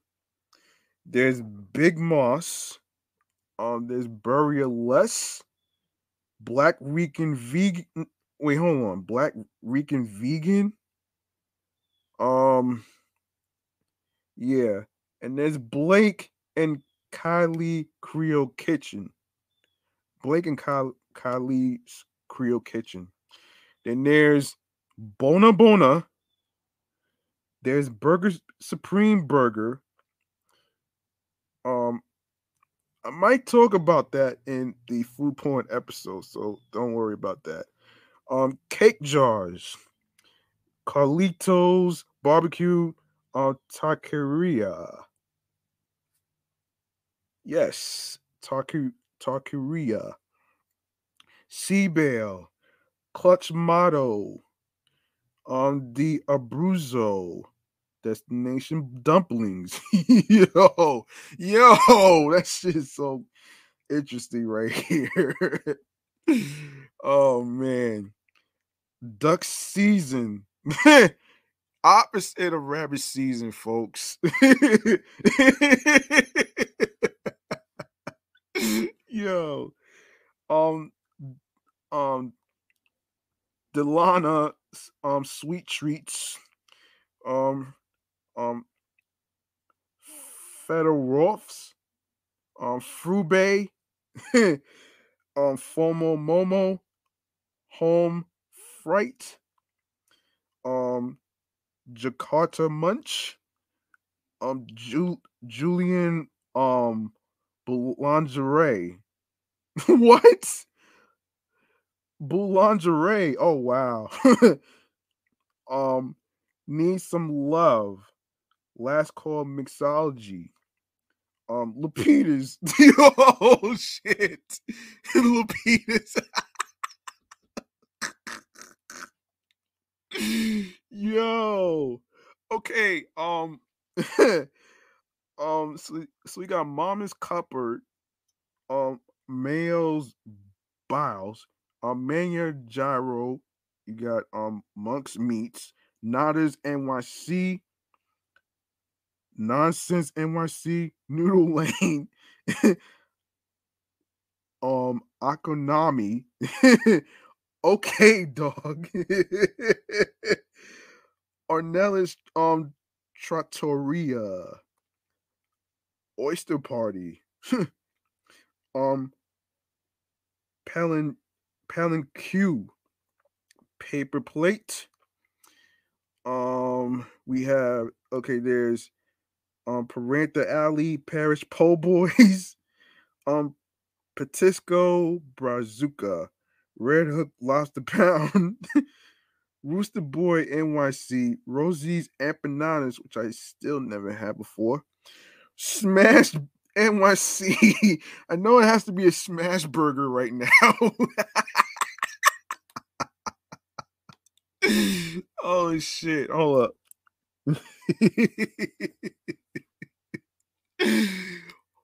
Whoa, hold up, hold up, hold up, hold up. Yeah. yeah, hold on. Um, there's smoke smoking smoking of meats, um Sosa Rap NYC Sunday. There's Sweet Reunion, Ty Bird, The Boys Co, The Good Batch, The Pinchot Truck, uh, The Little Sicilian, um, The Sister Yard, um, Tojo's Kitchen, um, Trade Wins the Second, um, um, Vacu Vakiro, um, Elotes, Vermont Maple Lemonade, um, Vayalo, um, Cocina, Wagwan, Soldier Jamaican, um, wood fired edibles, and and of course, last but not least, Yakitori Tatsu. Okay, you want to learn all about these food tasting menus and stuff? All you need to do is go to the website right here, um, www.smorgasburg.com. And for upcoming events and all the other stuff, and of course, um, they're going to be open every weekend f- from Friday through Sundays. So that means Friday, Saturday, and Sunday is going to be open on every weekend. So there you go, right there. Um, there you go, right there. So every weekend.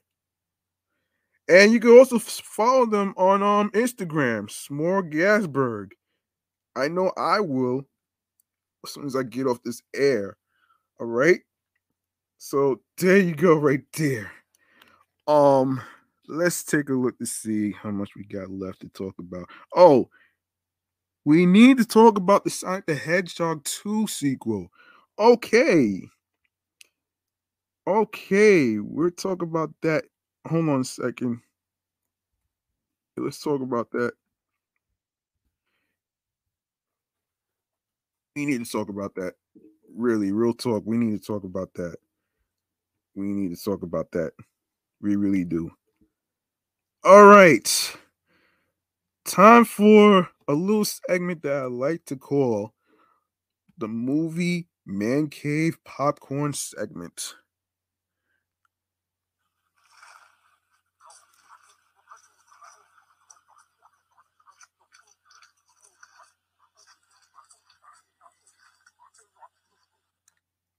Um, I'm pretty sure everybody's hungry, so we're gonna actually. oh my gosh, man! So this is gonna be interesting. So let's.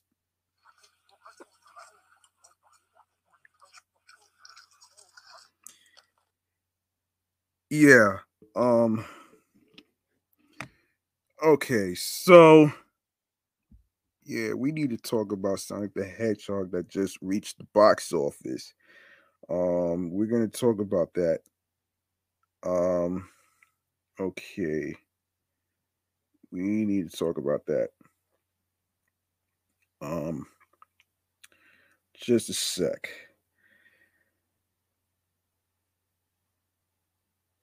Yeah, we need to talk about that. So, so obviously, if you didn't know, Sonic the Hedgehog 2 just came out. Um, and I'm going to actually um talk about talk about it actually. See if it reached number one. Let's see, number one. In let's see if it reached number one in the box office. Let's take a look at an article. So, mm, all right. Okay, so Sonic 2 the Hedgehog ran away with the domestic box office Friday night. The video game inspired flick grossed $26.5 million on its opening night, according to IMDb's box office mojo database. Ambulance. Who the hell asked for, for ambulance? And I didn't even know Wale was in the damn movie.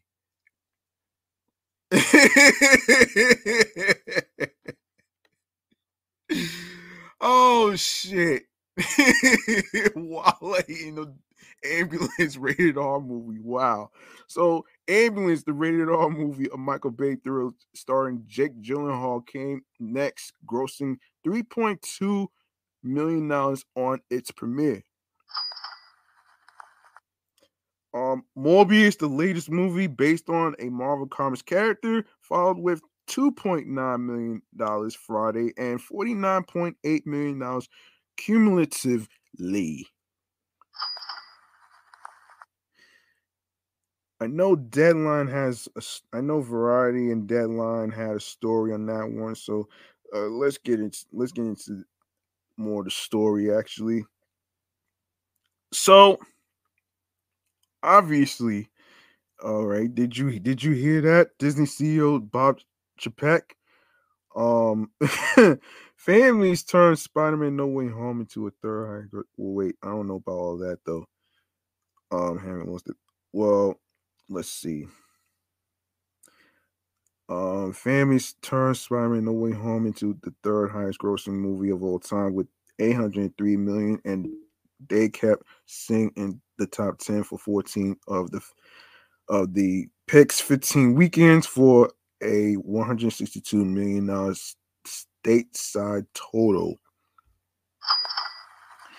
And further underscoring that family audiences haven't lost their appetite for movie going during the the pandemic, aka Slandemic, is Paramount Sonic the Hedgehog 2, which clocked a $26.5 billion since Friday, including $6.25 million of previews for what looks like to be at this moment as a 67 million to 69 million dollar opening at 4,234 theaters.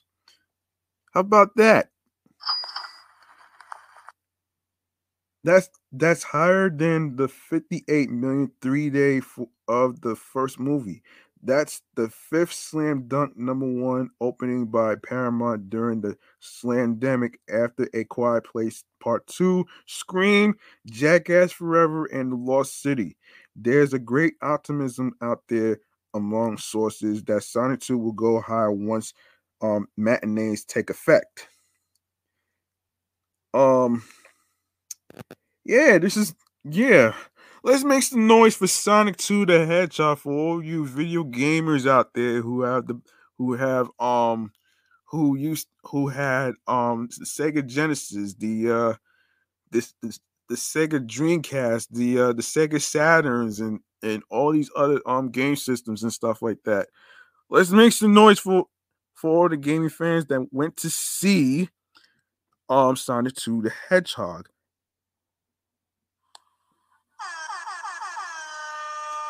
And it's number one in the box office.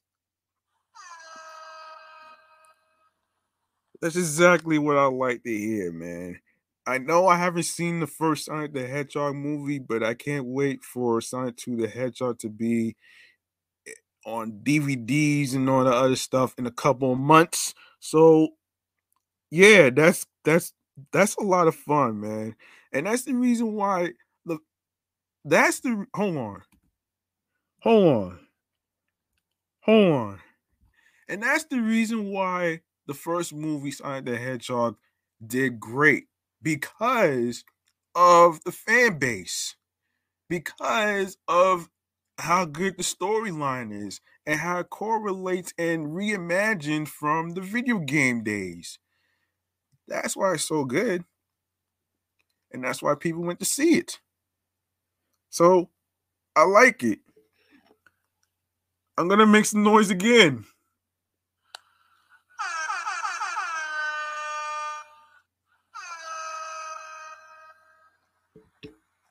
All right, let's keep going. Let's keep going here. Okay, what was destined to be broken according to pre-weekend um tracking is Universal Endeavor Content's Michael Bay action film Ambulance, which like I said before, I did not know Wale was in this movie, man. I did not know that. That's crazy. Um, which is slightly higher than the 2.8 million dollars Friday we saw yesterday, and now 3.2 million, which means an 8.1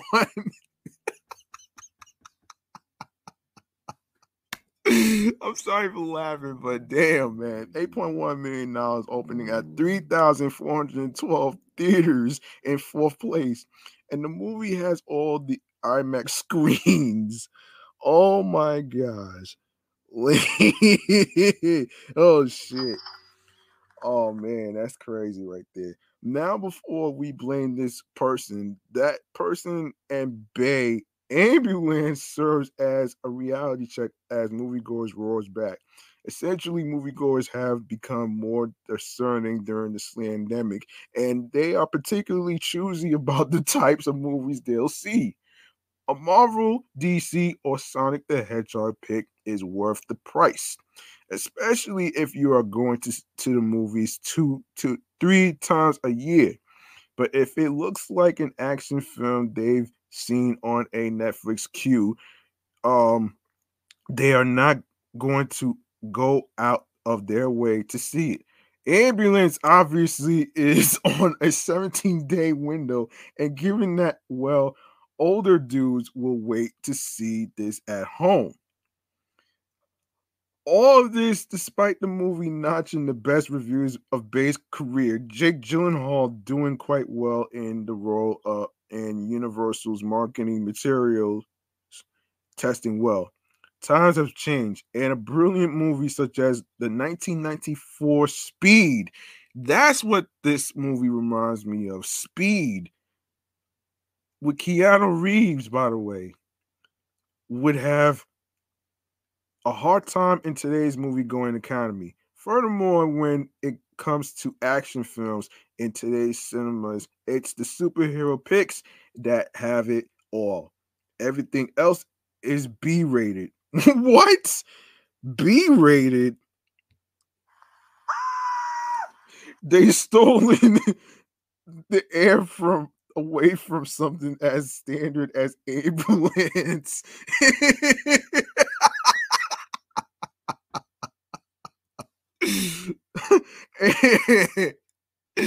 oh shit, which came together in um November 2020. Oh man, B rated. Yo. Okay, so um, so meanwhile, a movie like The Lost City, a combo of romantic comedy and adventure that's a different um genre we don't see all the time. It's not a bit overabundant, and because it had the right star package open to $30.4 million.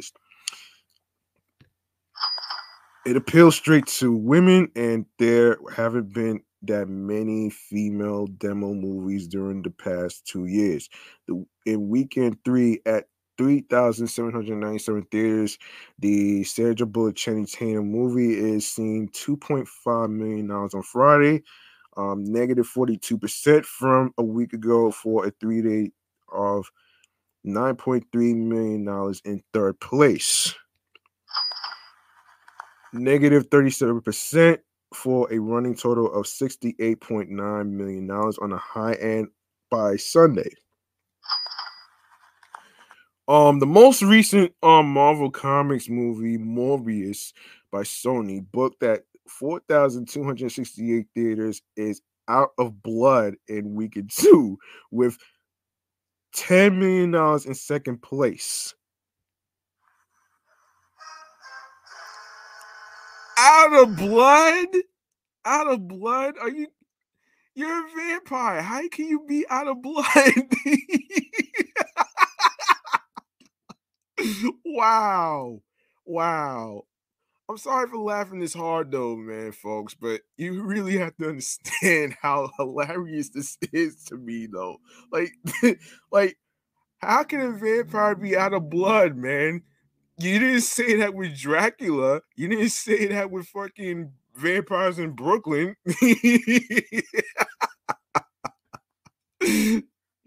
oh man.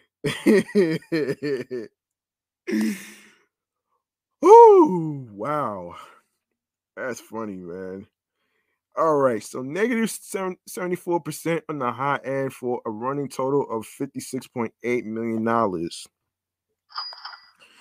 The movie crossed 100, 100 million global on Thursday, and its current global um Q, QMA is $102.7 million before the weekend. And of course, Warner Brothers, The Batman in weekend six is seeing six million to six point three million dollars. Negative 43% for a running total of $358.8 million. In fifth at 3,254 locations.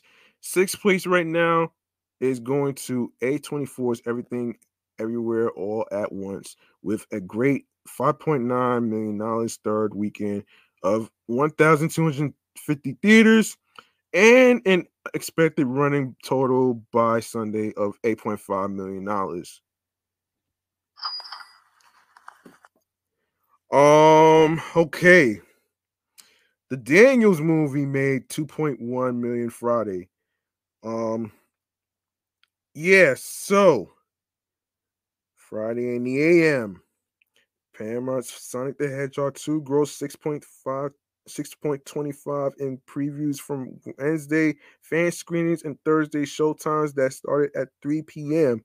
The film is expected to make north of 50 million dollars this weekend. Um yes. Universal Endeavor content ambulance is not looking great with 700k in previews at 2,800 theaters that started at 7 p.m. Of course, Sonic the Hedgehog 2's Thursday was 5 million or 66% higher than the original 2020 movie's $3 million um, Thursday previews, which started at 5 p.m. That movie saw a $20.9 million opening day, of which previews accounted for only 14%, and a $58 million three day and 70 million four day um, weekend before finalizing, finaling, excuse me, at 148.9 million dollars.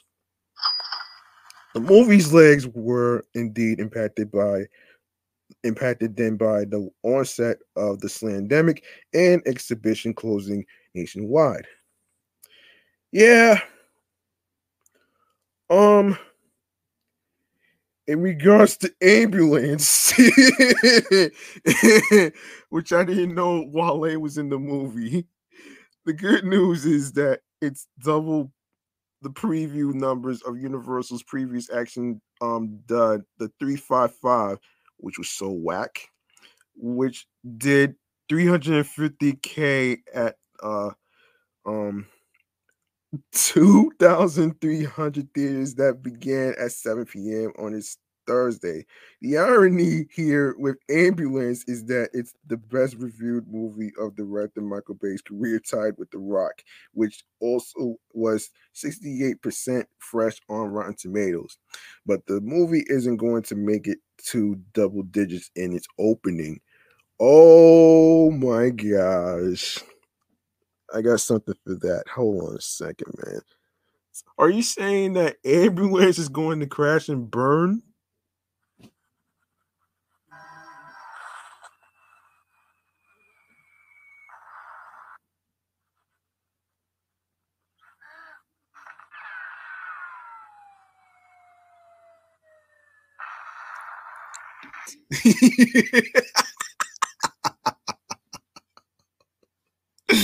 Yo, it is probably gonna crash and burn, man. There's no way ambulance is going to top Sonic the Hedgehog 2. I'm sorry, that's never gonna happen. I know their ass is so butthurt right now, though. Right now.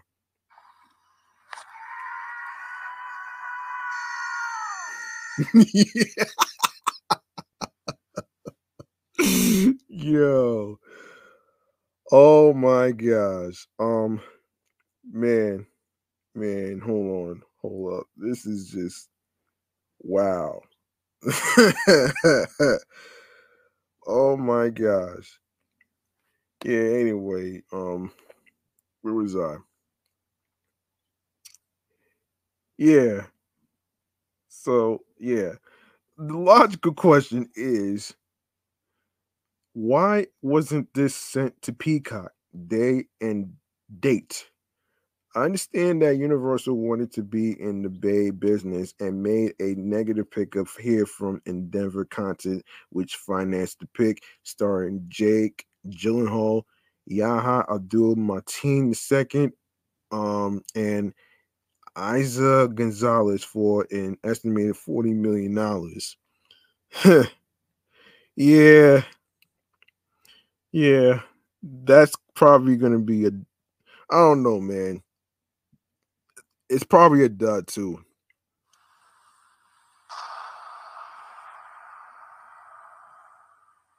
Yeah.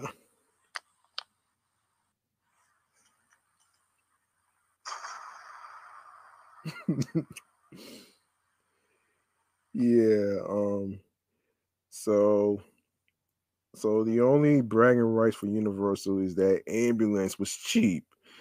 After the pig's disastrous $20 million foreign box office uh, result in 59 territories, Uni already is dealing with the reality that this vehicle is broken. In other words, it did the crash and burn. So so I got to do this one more time, man, so you guys can really get my point.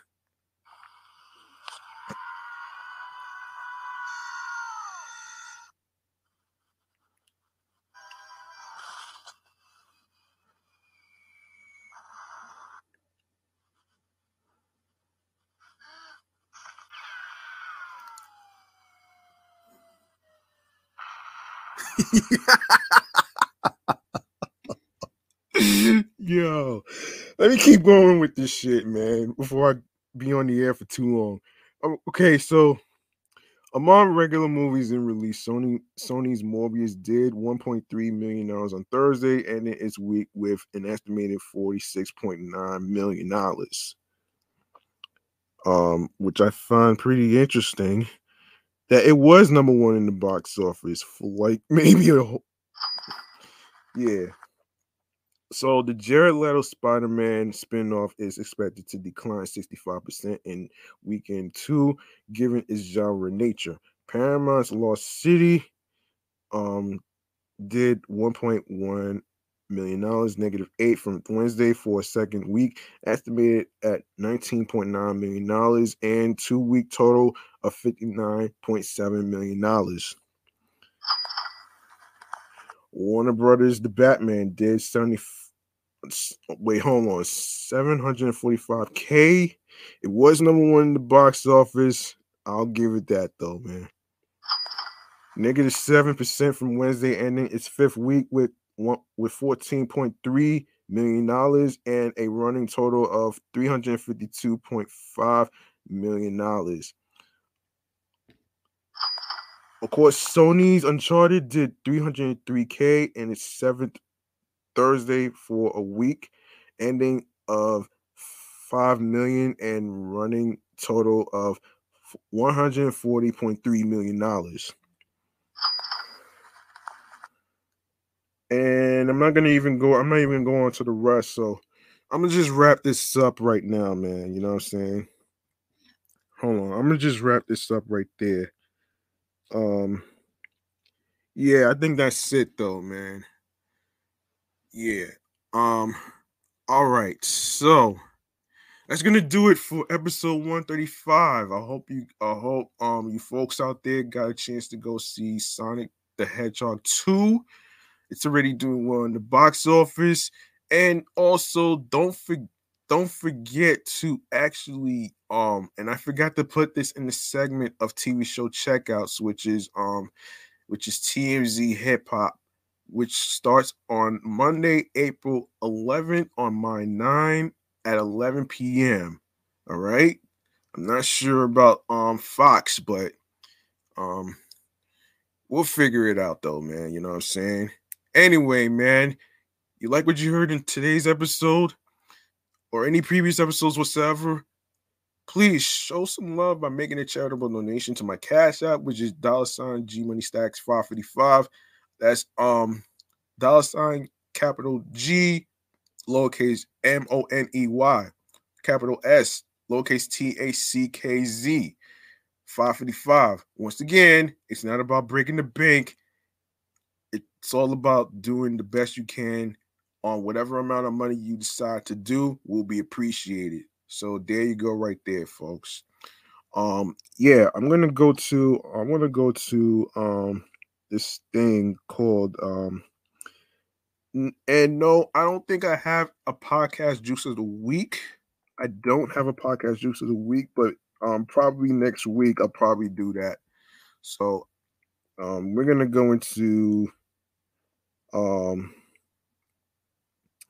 we're gonna go into this thing called um podcast free game mechanisms. Let's cue the chimes.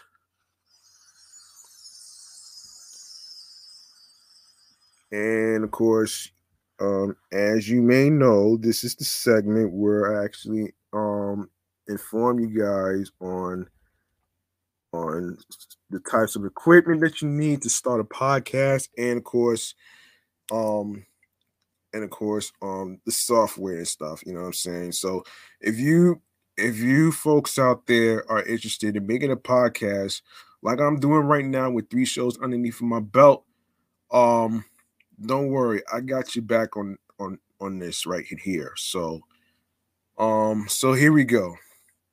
First, headphones.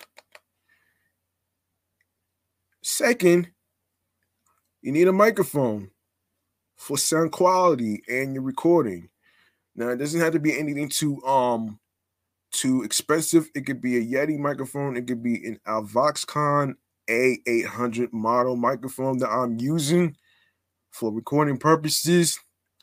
And you also need a laptop, which is very important for your live streams, um, for your um StreamYard or Zoom meetings or whatever. And I don't use Zoom for my um podcast recordings. Um, because this is where I segue into StreamYard. So StreamYard is the app that is the software that I use for um my three YouTube channels, which is G Money Stackz 555 with all the New York podcast episodes on there, alongside with um Meticulous Vibe Juice podcast, um the review show, and of course my sports podcast, which is of course excellent fun vibrant podcast sports edition show. Um and and of course you you could add your Facebook, you could add your Twitch, but I don't but I don't know too many people that use LinkedIn. I don't use that, so I can't really recommend that.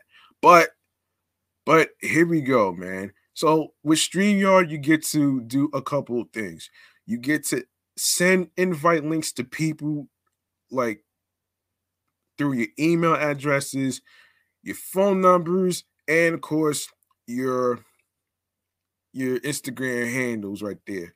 So um so yeah, and when when I see you come to the StreamYard studio and I see you come in, I will add you to the live stream chat so that way you'll be able to chat with me and you know we we get into the topics and you know and some other stuff right there. So which is fun by the way. I'm actually having fun having people on my show so far actually though. So i don't know who i want to invite on the show next so i can't really say for sure. So we'll see what's going on here. Um I actually um want to mention about StreamYard. If you make an account with StreamYard, um, it could be your email address or your personal email address. You you um you can type in either one. You want to make sure you are actually able to get login code.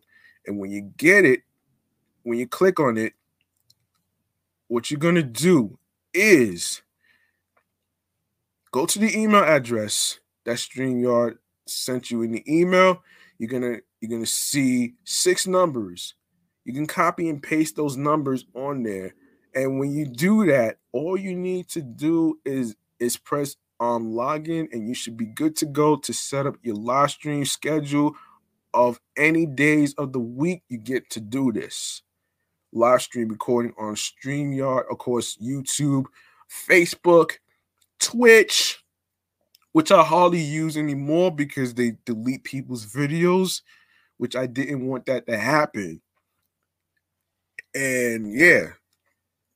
So there you go right there, man. Um and also for, for podcasters out there who are interested in making a podcast like I'm doing, um, when it comes to um creating a unique name title of the show, um, don't worry about the people who who's not gonna like it. As long as you got a lot of people that that like the name and the story behind it and stuff like that, that's what really fucking matters here. You know what I'm saying?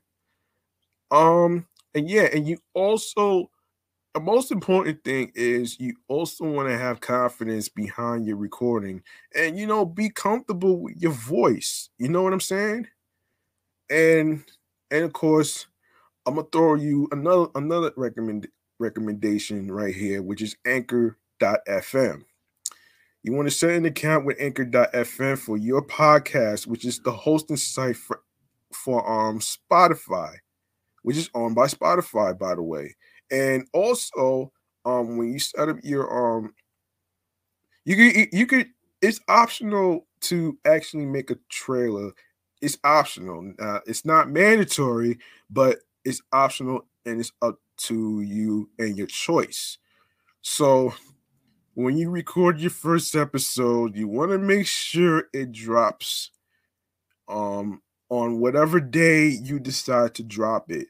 That way, people are people that's listening on Spotify and other streaming platforms such as iHeartRadio. Of course, there's Podchaser. There's, um, of course, there's Audible, and of course, Moon FM podcast, Google Podcast, and all these other um streaming platforms that I be mentioning. So, um, so yeah, as long as you have um an expansion on the the listeners and the folks out there that's watching on YouTube, which is included too. And the more content you create, the more you will be able to gain success. Now, another thing, don't worry about somebody telling you just because you have a microphone doesn't mean you can start a podcast. Don't worry about that fucking idiot. Don't worry about that person it's all about what makes you happy. You know what I'm saying? Mentally, physically, and spiritually. That's what really matters right there, though. So there you go, right there, man. That is your podcast um free game mechanism segment. And the last one right here is stream choices on the go. Make sure you follow me on 17 Live at G Money Queens, New York on 17 Live.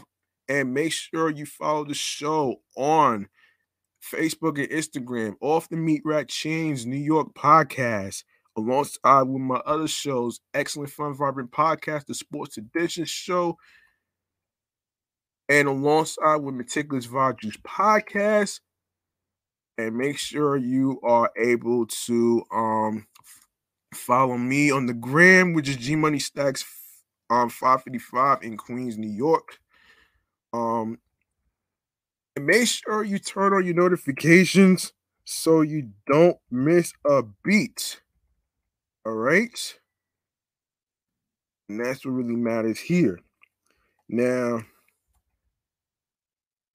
now on to where you can actually listen to the podcast episodes, I am going to fill you in right now. All right, so So as I said before, man, um, make sure you subscribe to all the audio streaming platforms and of course follow the podcast. Follow the podcast, leave a like and a comment along with along with the episodes and stuff. And um, and if you have any questions for me, and if you have any um, and if you have any um topic ideas, and if you have any thoughts and talks about what you heard about the topics that we discussed or previous episodes whatsoever, feel free to leave a voice message on anchor.fm where you can see the po- the podcast page with all the episodes on there. You're gonna see the word message on there. And by going to the link in bio on the gram, you're gonna see Linktree slash G Money Stackz 555. You're gonna when you click click on it, you're gonna see um you're gonna see the name of the, the name of the show. You click on there and you're gonna see the word message. You're going to you're gonna leave a message on the anchor um, voice recording message on your um your phones, your iPhones, your Androids. Of course, um, you can even do that off of your um laptop too. You know what I'm saying? With your microphone and headphones, you know what I'm saying? Um, so so yeah, Anchor, Audacity, Audible, Audioburst, Amazon Music, Breaker, Castbox FM, Deezer, Listen Notes, Moon FM Podcast, Player FM, Pocket Cast, Podbay, Podfriend, Podo Polo, Podurama, Podcast Addict, Podcast Index, Podcast Addict, Podchaser, Pod Podverse, Reason FM, Spotify, Stitcher, TuneIn Radio, Google Podcasts. Don't forget to leave a five star rating on Podchaser, Podfriend, and Spotify. That'll be appreciated. And we are also on Radio Public and iHeartRadio, the number one app for music, radio, and podcast. Make sure you follow those. Make sure you follow the show on there. Um, and also follow my other shows that's also on iHeartRadio as well, which is um Meticulous Values Podcast, and of course, um Excellent Fun Vibrant Podcast, the Sports Edition show. And of course, the New York podcast is also on iHeartRadio. So make sure you follow those three shows that I just mentioned right now. All right. And last but not least, the YouTube. Make sure you grab the subscribe button so you can be able to um be notified and reminded on when the show and myself is going on the air um via live stream.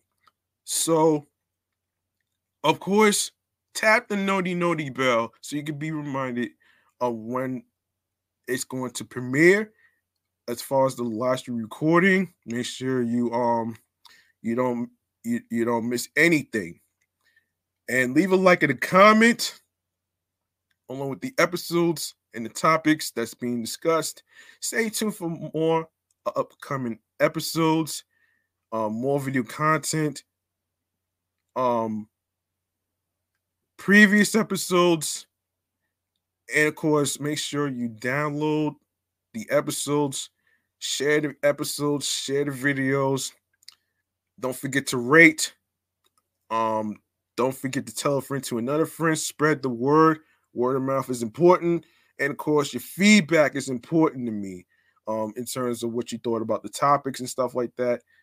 Um, and um, by the way, I left a question in regards to a previous episode that I actually talked about in terms of Remy Ma making a claim statement regarding Doja Cat not being a rapper. I want you guys to tell me your feedback, how you feel about what Remy Ma said on the Off the Meat Rack Chainz New York podcast Instagram page that I posted. So there you go, right there.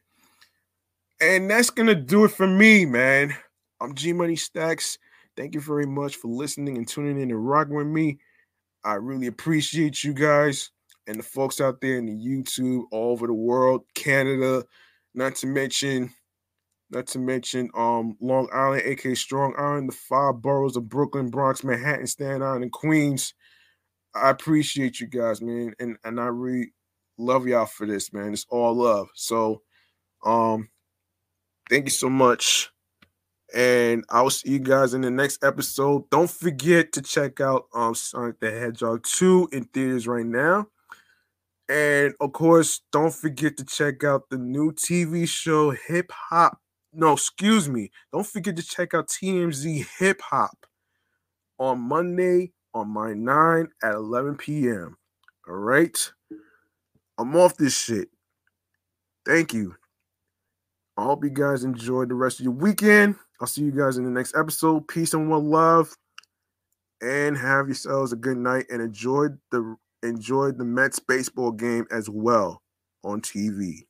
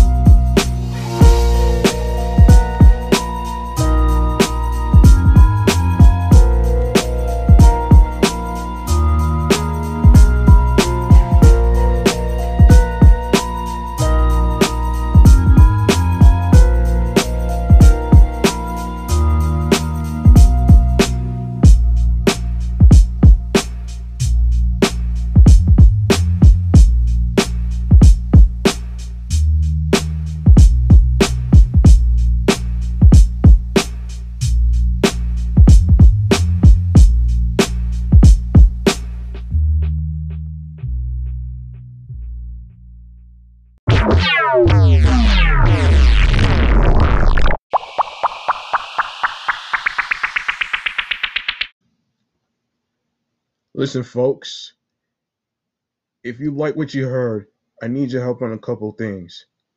If you like to support Off the Meat Rack Chainz New York podcast, you can show some love by following the show on Facebook and Instagram with the same name at Off the Meat Rack Chainz NY podcast. O F F T H E M E A T R A C K C H A I N Z N Y P O D C A S T, alongside with my primary Instagram handle, G Money Stackz 555 in Queens, New York. And go to the YouTube channel, G Money Stackz 555. Be sure to click the subscribe button. Grab the notification bell so you can be reminded on when the show goes on the air live via live stream. More video content, upcoming episodes, previous episodes that will automatically be posted after the recordings. Like, comment on the episodes with the topics, share the videos, download your favorite episodes, rate, spread the word to a friend to other individuals. Please be sure to share the podcast with audio streaming choices to your friends. The audio streaming services includes Anchor, Audio Burst, Breaker, Deezer, Listen Notes, Player FM, Pocket Cast, Podbay, Podfriend, Podcast Addict, Podurama, Podchaser, Reason FM, Spotify, Stitcher, TuneIn Radio, Google Podcasts, Amazon Music, iHeartRadio, and YouTube. I'm G Money Stackz, and thank you, listeners and watchers, for tuning into the podcast. One love.